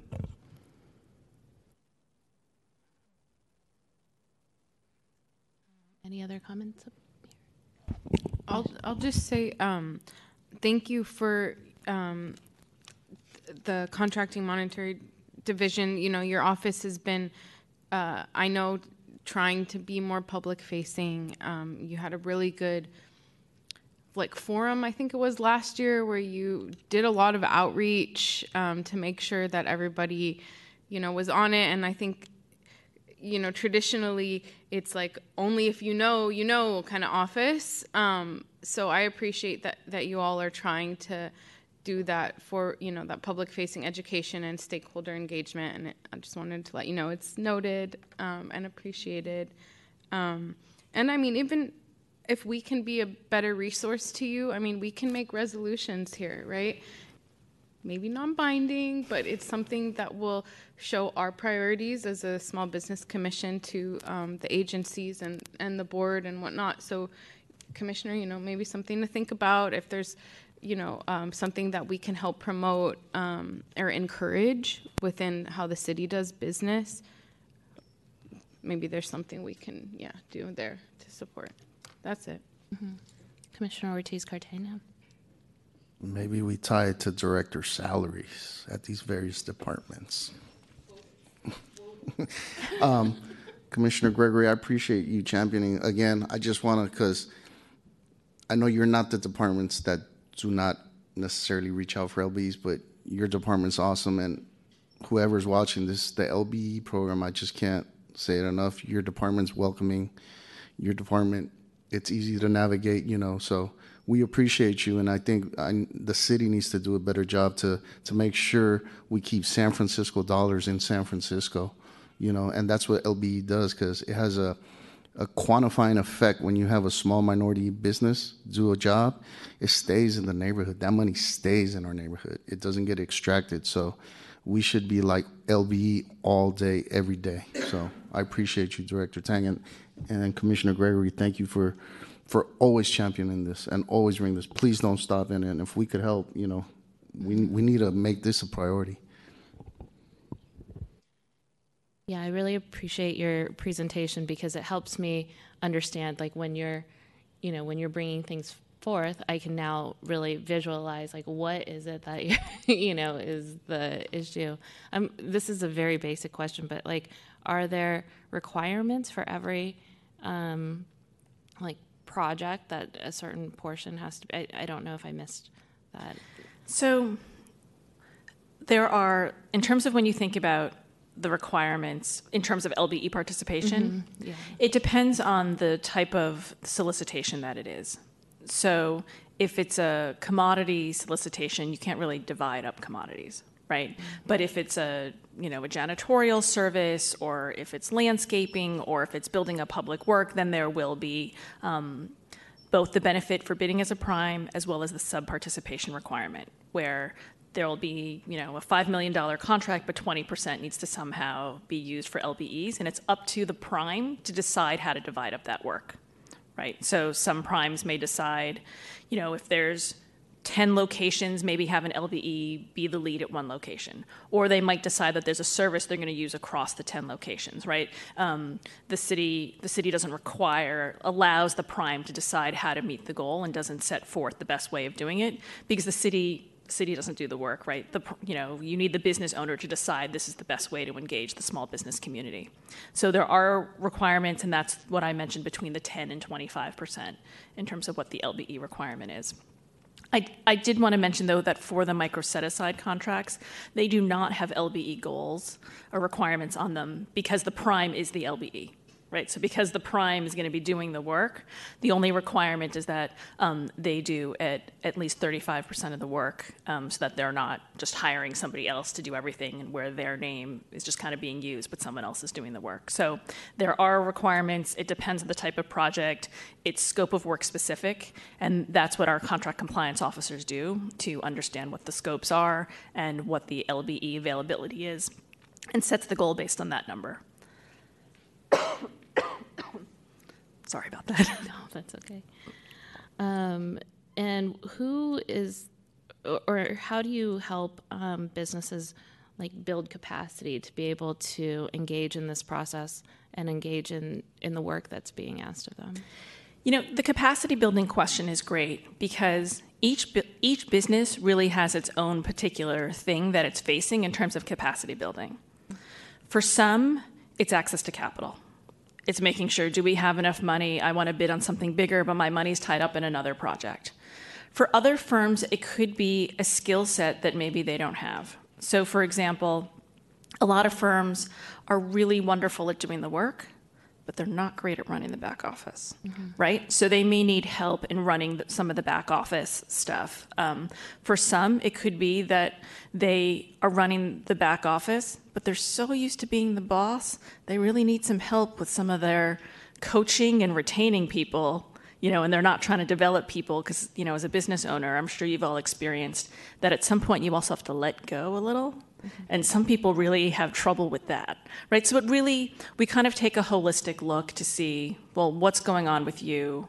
Which aspect are we going to work on as it relates to capacity building, and then and then um, and then we kind of move from there. And that we also, I want to um, thank the the Office of Small Business, their staff can also be very helpful in some of the capacity building and coaching and guidance and navigating um, in terms of understanding where do where do you go from there. Um, I, I wish I wish there was a one size fits all because it would be so much easier. but once we start to find out what's going on, um, there's often multiple things that people want to work on. Um, and then we're connecting people to resources, mentors, um, technical assistance, you know, QuickBooks class. It really kind of depends on where they're at. So it's kind of like that slide that you had with the multi. Okay. Um, and are there issues like in terms of like when people kind of like grow? Like this, I, I find this obviously like in a lot of like programs, right? It's like you have a lot of benefit in a certain category, but like the goal is to continue to grow and then you grow out of that category and then you're somehow penalized right like is there a sense of that happening yeah thank you for raising that there are there are some lbes who decide i don't want to ever graduate right i want to stay in lbe there are other lbes who say like i want to be as big as i can be and one of the things when you know how I saw that you saw the slide of the three different categories, the micro, the small, and the SBA. Um, to answer the commissioner's question, there's no real benefit for being a micro or small, but being an SBA is different in that there are fewer benefits. And the thought of creating the SBA category was to create kind of more of the off ramp, so that it was a little bit gentler. Um, and that you weren't suddenly receiving no benefit through the program at all. So um, there, I have to say some, you know, it's, but that's ultimately the business strategy around do people want to grow as, as bigger or do they want to kind of stay within the program? And then that's ultimately a business owner's choice. Mm-hmm. Yeah, I mean, I feel like that's where, you know, as a as a larger question, right? Like, is is like how do you support growth that doesn't look like a linear type of growth, like what does growth look like when um, when we start to take a look at it holistically? And how do we keep that like mobility and that that movement um, available for people and yeah. and incentivized as well, right? So the other thing I will say about a lot of the LBEs, we just did a, a mentorship meeting with somebody who had graduated from the LBE program, who was meeting with some of the LBEs talking about it. And one of the things that really struck me was how they had a business plan to grow out of the LBE program. But as part of growing out of the LBE program, they also had a plan of how to diversify, diversify their book of business, right? And that through having a different, more diverse book of business, they could graduate because then they knew that they weren't just benefiting from the LBE program, they were also gaining capacity and skills and also getting clients from outside the city. So, um, and once again, that's a business choice. Some people, you know, are from here and they want to just work here, and some firms say, I'm willing to drive across the bay or um, or work on other projects that are not just city projects, and that's a um, that is that is something that we kind of struggle with in that it's not our choice, but we kind of try to understand where people are. But I have to say that um, that's the best problem to have. Mm-hmm. Um, the reality is that we have a lot of smaller firms that are just trying to grow bigger, um, that are not even close to deciding that one day I might be able to graduate. Um, so it's for us, I would say, our our more pressing concern is making sure that our smallest firms are able to get on projects and get bigger 1st mm-hmm. And if I had to prioritize our limited resources, that's probably where I would put them. Mm-hmm. I just think it's interesting because then it's kind of like the the off ramp, including kind of like education or connections through regional, mm-hmm. you know, more of a regional network and relationship would be really um, important because I think it's like we have a lot of programs to be able to help stabilize, help grow people at a certain level. But it's like I think one of the things that we lack um, oftentimes when we do a lot of um, advocacy work is the ability to dream, right? And mm-hmm. so it's kind of like, what is that? What does that look like? And how could that be like even, you know, how could it work for somebody, you know, um, beyond the barriers that we see up front? So, um, so yeah, that this has been very helpful for for me. I'm sure for many of the our, our millions of listeners tonight, and um, and you know just to say like your presentation is excellent, and like the way that you've explained a very complex and like um, and challenging kind of like office and and program I think is has been really really um, outstanding. So thank you so much for tonight. Um, any other? Oh, Director Tang. All right. Uh, momentous occasion with two Director Tang Yeah. uh, thank you so much um, and really appreciate the advocacy from Commissioner Gregory, of course, on this. Um, and I think it's so nice to have it coincide with with relatively new leadership at CMD and Commissioner Gregory joining. Um, I think there's been a lot of movement to really try to bring LBE issues to the forefront. Um, just for kind of educational purposes, um, and I don't know that it's changed very much over time, but if you could shed light on kind of the percentage um, of the different industries um, where um, you know city um, LBEs vie for city contracts, for example. So, for example, what percentage are maybe in construction or professional services versus, say, goods and uh, goods or commodities? Um, because you know one one of the things I think it is helpful to understand the breakdown. Also knowing that um, you know in terms of what we see in terms of business registration in San Francisco, you know it's very heavily food based businesses, right? So it's not necessarily that most of the business that register in San Francisco will become LBEs, but in any case, if you could kind of shed light on that breakdown. Yeah, um, I don't have a great. This amount is so it is construction versus non-construction. The way we like city speak is that we talk about chapter six, which means development of a public work, and then we talk about chapter 21, which is buying goods and non-construction professional services.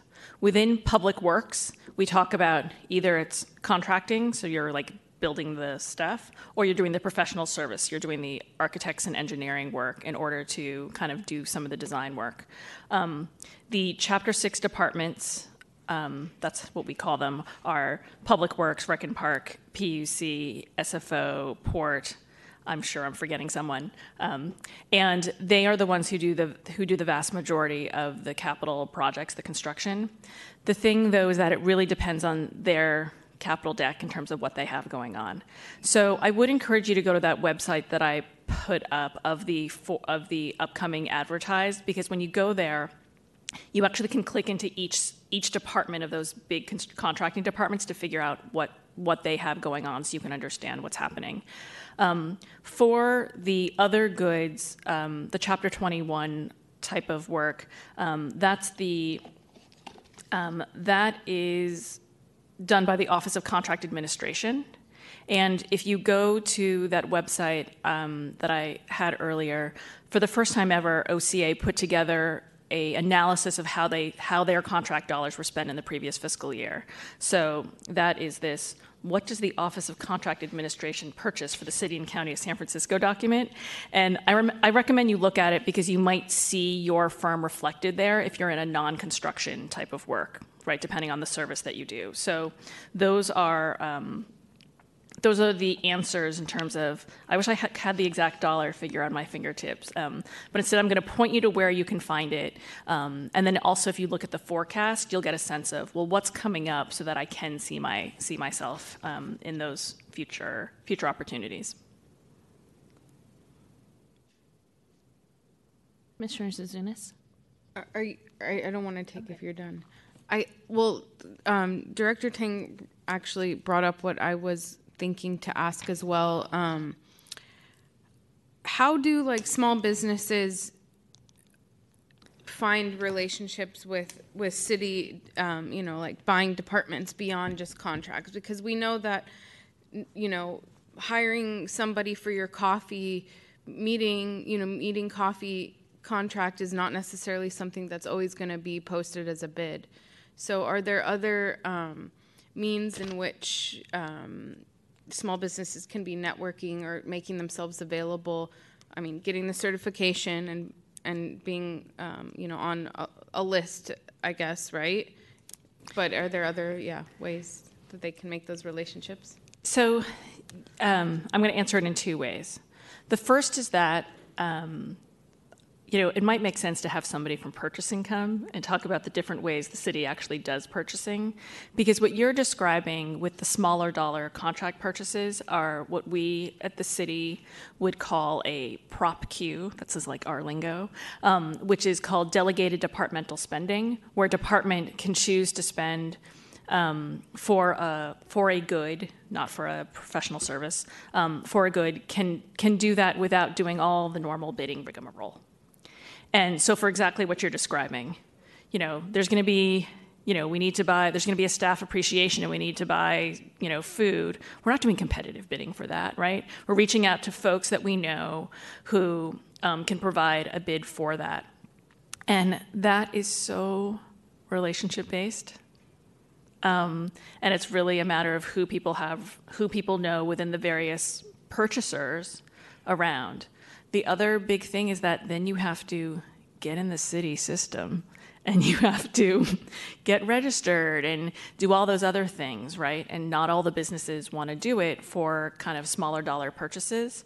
Um, you know, the last email I sent before I came here was about this very topic around. Well how do we get a list and what's the better ways in which we could be doing this and how do we make sure that our local businesses are engaged right? You know why are we we should be ordering food from you know the local businesses in the neighborhood um, and but we would have to do a push to get them in the city system and other such things. So i wish that there was a way in which i could tell you this is how you how you network but it's the same it's like good old gumshoe work of getting to know buyers um, but once you can advertise that you're in the that you're in the city system and you're compliant and everything, and you can just open a PO, then that opens the door because people are like, oh, I don't have to do any extra work. I can just like you know engage your business. Um, but that's those are some of my like tips in terms of purchasing, but they're not necessarily LBE tips, right? But they um, but that's really kind of how people Yeah. get smaller dollar contracts. Thank you. Honestly, that cleared up just so much for me. so I think if we even just did a resolution as a public service announcement and just said, hey guys, this is the difference between the purchasing department and the LBEs.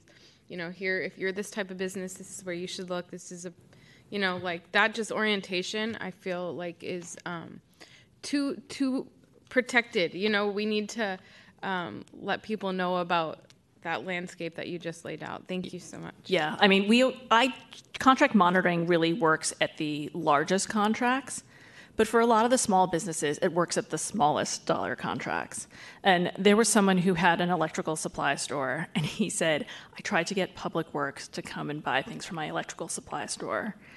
Every day, like I would call them, and he's like, and it took me five years to get them to come in. But now that I have, you know, a term contract, he's like, they come in every day.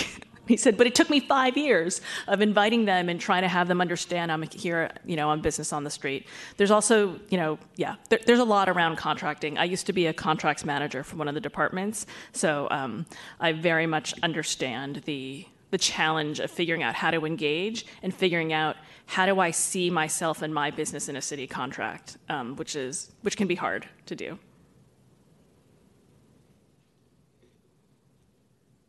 See, uh, Commissioner Gregory. One more thing, speaking of that, but wouldn't it, like, how wonderful would it be that anytime a developer comes into the city of San Francisco, that's what, and you know, I'm a trucker, so I'm like fourth tier subcontractor, and I'm still learning about the regular c- contractors and how it's played out. But I don't know who approves these developers to come in, or, you know, a lot of it is private money and you know, my goal has always been to that every single time somebody wants to build something in the city of San Francisco, somebody is saying, What are you doing for the um, businesses in San Francisco? What are you doing for the contractors? What are you doing for the truckers, the professional services? Because that is what is going to build the city up more. And so, you know, I don't know where to start that.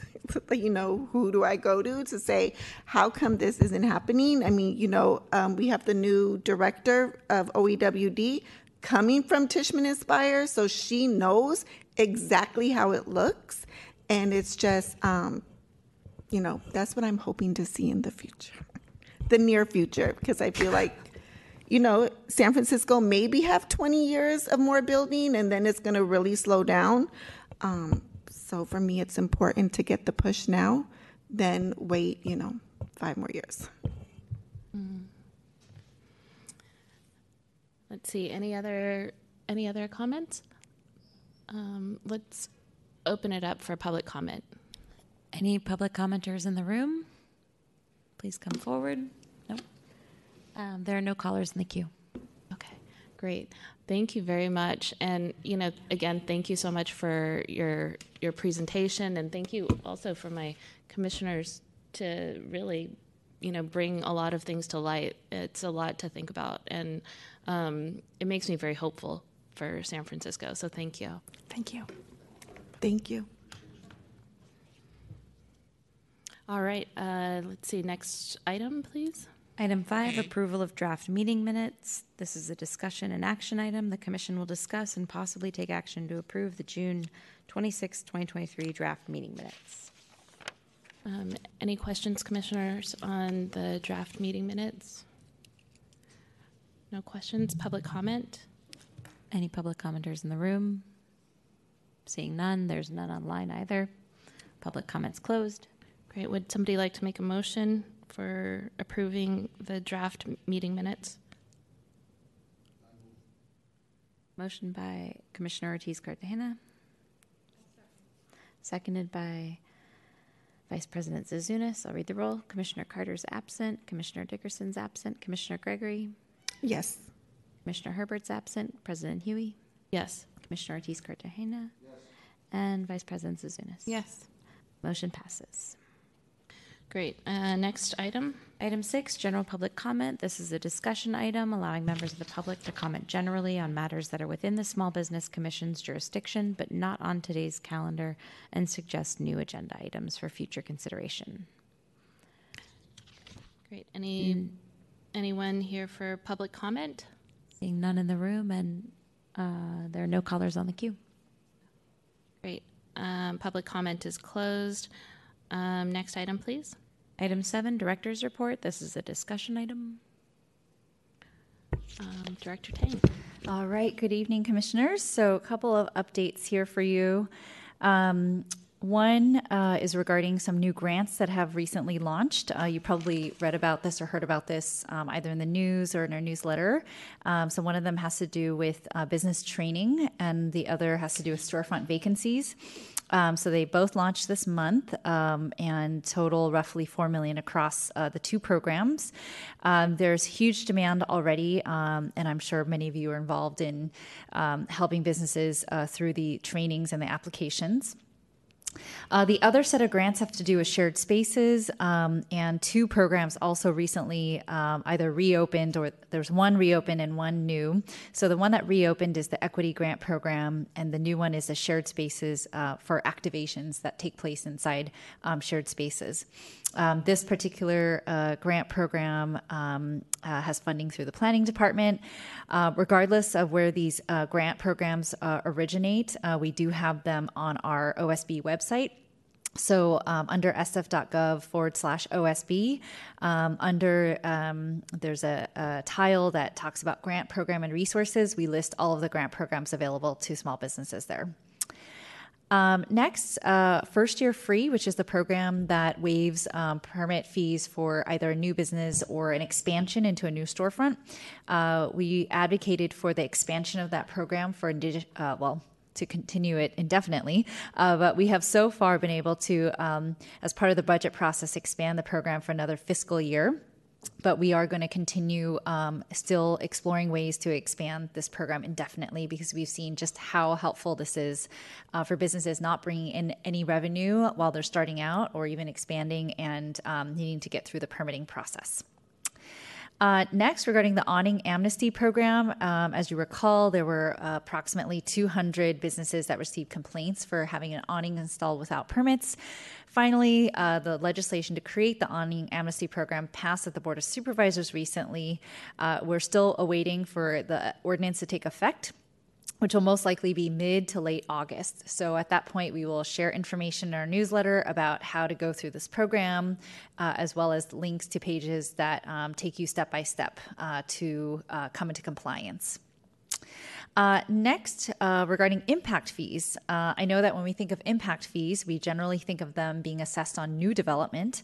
Uh, but during one of our merchant walks, we actually uh, discovered uh, or realized, or I, I, should say for myself, um, was reacquainted with the fact that there are also impact fees assessed for businesses in certain parts of the city if you are changing from one use to another.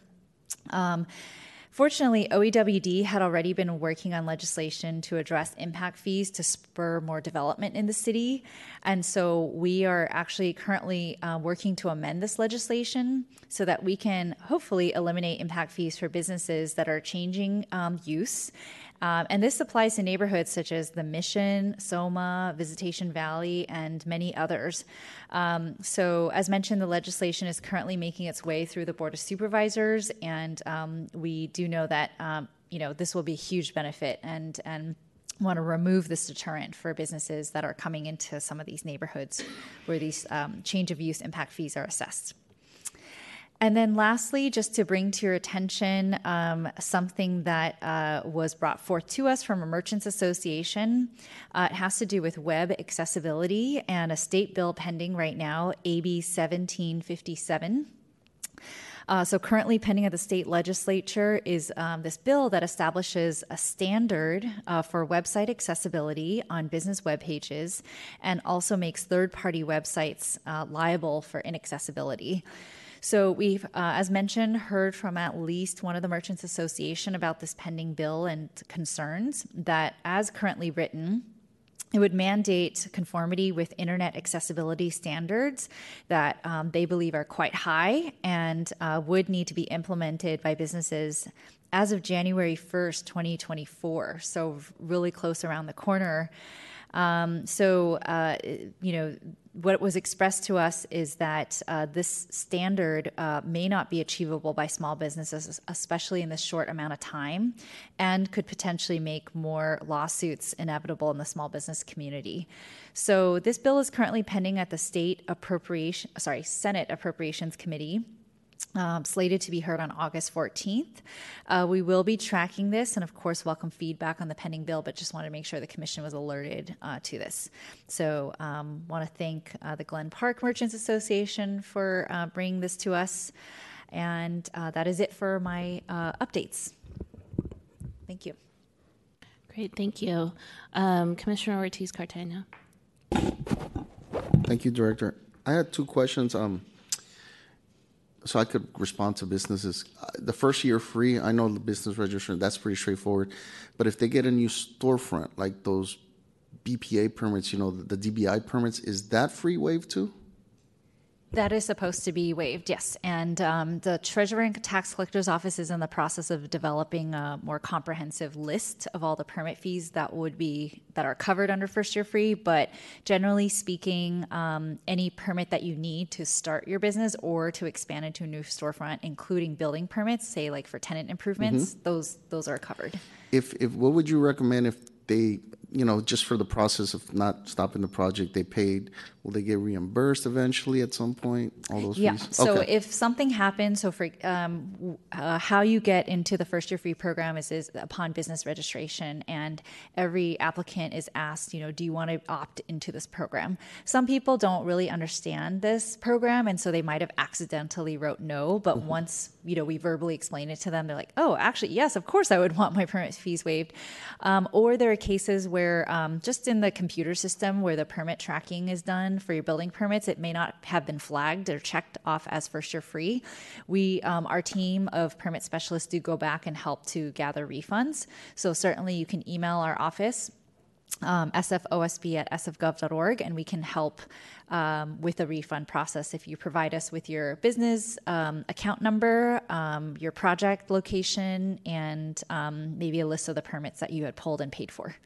Perfect. And then mm-hmm. second question, um, I didn't catch the Senate Bill AB. What was it? Oh, AB 1757. 1757. Um, would you know off top of your head, like if if you if you think a small business wouldn't become compliant in this short turnaround, just get rid of their website temporary? Would that like be like a kind of fast fix, or or that would also not make you compliant? I, I just or if you don't know, that's fine because that that's really triggering right now because you know people you know go on Wix or GoDaddy and just throw up websites you know yeah. and yeah it, it it's certainly a challenge whether it's web or even your physical storefront right? Mm-hmm. and I would never recommend that people take away um, you know like a particular service right? Especially if you know you need to generate revenue and attention and your website brings traffic to your business.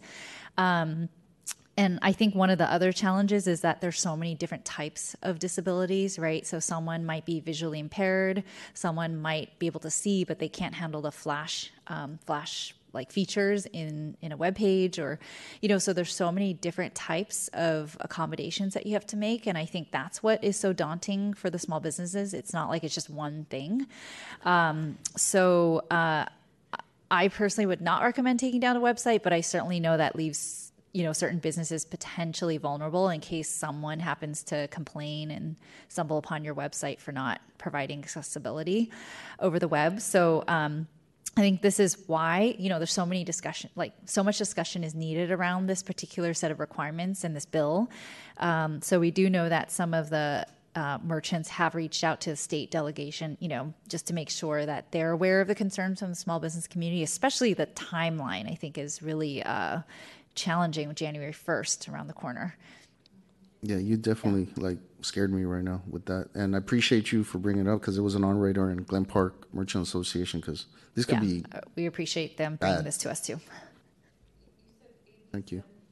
57. Seventeen. 1757.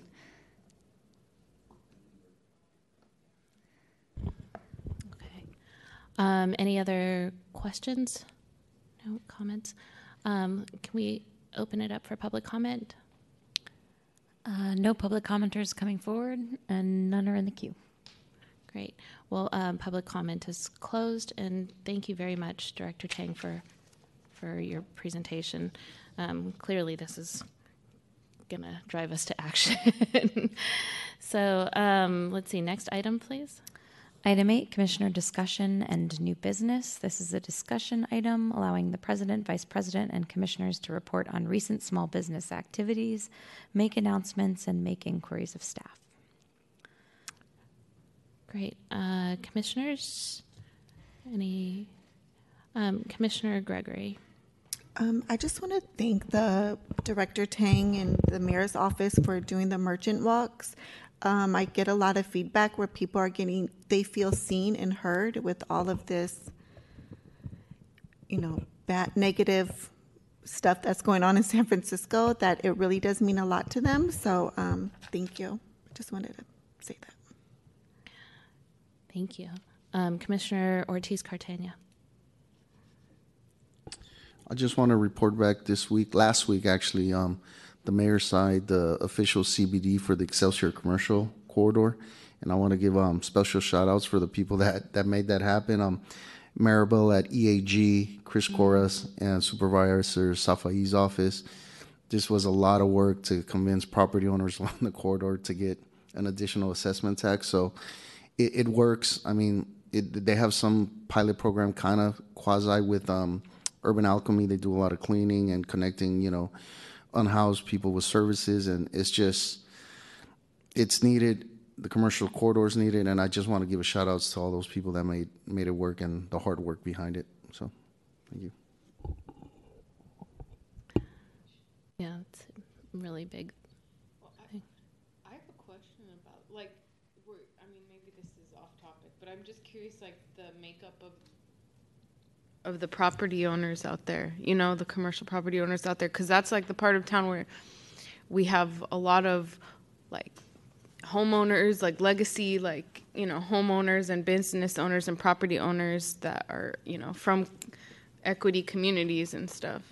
I, I, I think this is definitely for Chris Corgas. I mean, Uh, he spent maybe we should have- hours and hours and hours, and um, Right, cuz maybe you know even buy him a drink or something because he had to really convince these property owners. I'll- I'll oh, so so so you know, um, but um, I'll ask him. unfortunately, fortunately, one thing in the Excelsior, there's a lot of like still family, like Yeah. you know, older families that hold it in trust, but they're engaged, right. like older Italian, Right. you know, people that that they're really about the neighborhood. Like I'll give you an example. One of the property owners, the Fergusi family, they used to have the flower shop next to the mortuary.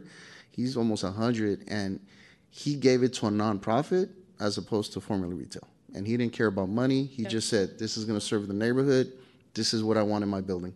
So you still get that level of engagement along that corridor, which maybe it's not seen in some corridors, but it, Yeah, it's just like a special area because that's where like all those like cultural um, halls are, you know, like the Basque Hall, the Sons of Italy, and stuff. You know, so it's like unique property owners over there.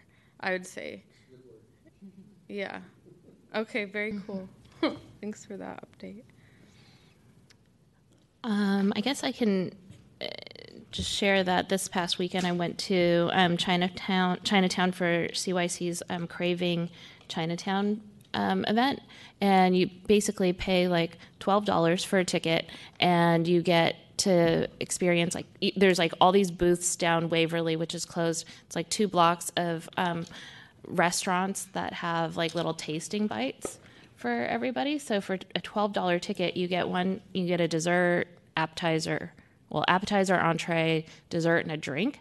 And I was completely like full. Like after I didn't even, I think I gave away one of my drink tickets or something like that. But it was like it was such a great event to um, just get the community out and um, to engage small businesses and have them share, you know, some of their specialties and things. And it was just a very well run, well executed event. Um, you know, and Mayor Breed, Assessor um, Joaquin Torres, they were all out to celebrate as well, and um, Supervisor Peskin. So it was a nice um, event in Chinatown.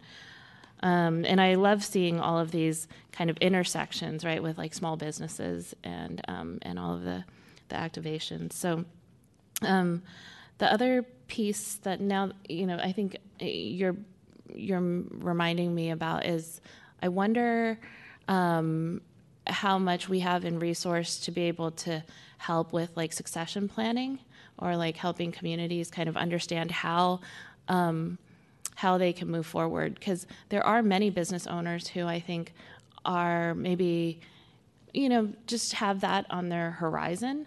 And we don't and business owners as well as property owners um, eh, because we don't really have like a lot of um, like i don't know help to figure out exactly what that looks like.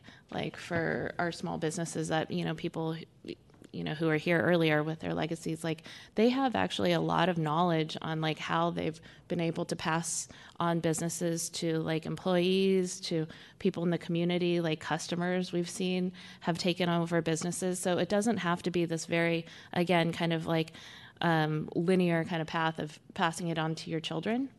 And so i think that would kind of be an interesting I, I don't know an interesting place I don't know, for us to gather information as well as like be able to help the community understand like what could the future of our communities kind of look like. Um, oh, Director Tang. Um, thank you for bringing that up. Um, certainly, we've actually been talking about a lot in the context of our legacy business program, but you know, I can certainly see that um, not just with legacy business, but all types of businesses. So, we actually recently, um, Rick, um, who was here earlier, he actually recently posted a resource um, on our website on our legacy business page about succession planning. Um, so that's a new resource we've added online.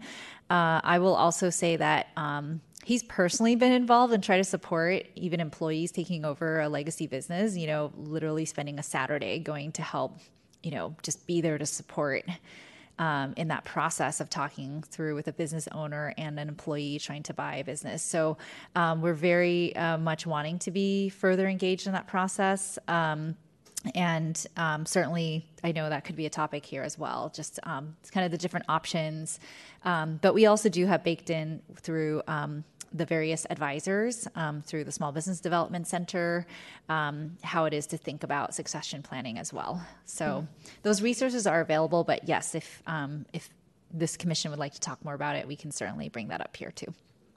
Yeah, I think that would be interesting just because, like, even as small business owners, like, maybe, you know, other small business owners might be inspired to help bring a legacy business into its next iteration or things like that. And it would be helpful for all of us to kind of understand how are people, you know, looking at at that um, in terms of like like even basic things like valuation. Sometimes it's like the legacy business is like valuable in a very different way as well, right? And um, and the potential is very different. So, um, I think you know those are that's all I have in terms of um, bringing forth items. I'm sure I'll think of things once I leave and I'm on the bus, but as far as tonight goes. Um, any public comment? Uh, let me say Oh, actually, thing. sure. Um, just wanted to make an announcement on August 1st. There's I Love Tenderloin activations in the Tenderloin. They're doing like a block party, a lot of stuff for youth. And um, I know there'll be small business partic- participation too. Um, so just, yeah, flagging events in the Tenderloin on 8 1. Um, and then the last thing I wanted to say is I, I personally wanted to um, just give a, a memoriam um, to a small business owner, um, legacy small business owner that had just passed, and today's his funeral. Larry Hoogasian, so the brother of Harold Hoogasian, who's very involved in um, South of Market. They're big four generation flower business.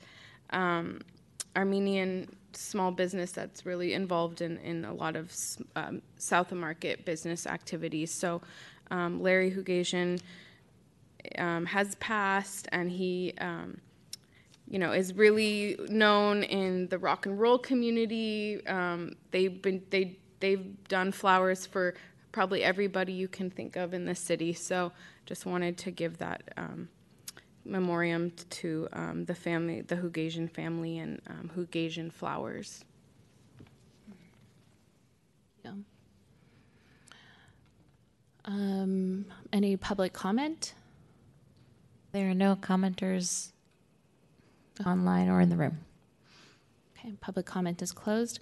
Um, I guess next item. Item nine, adjournment. SFGov TV, please show the Office of Small Business slide.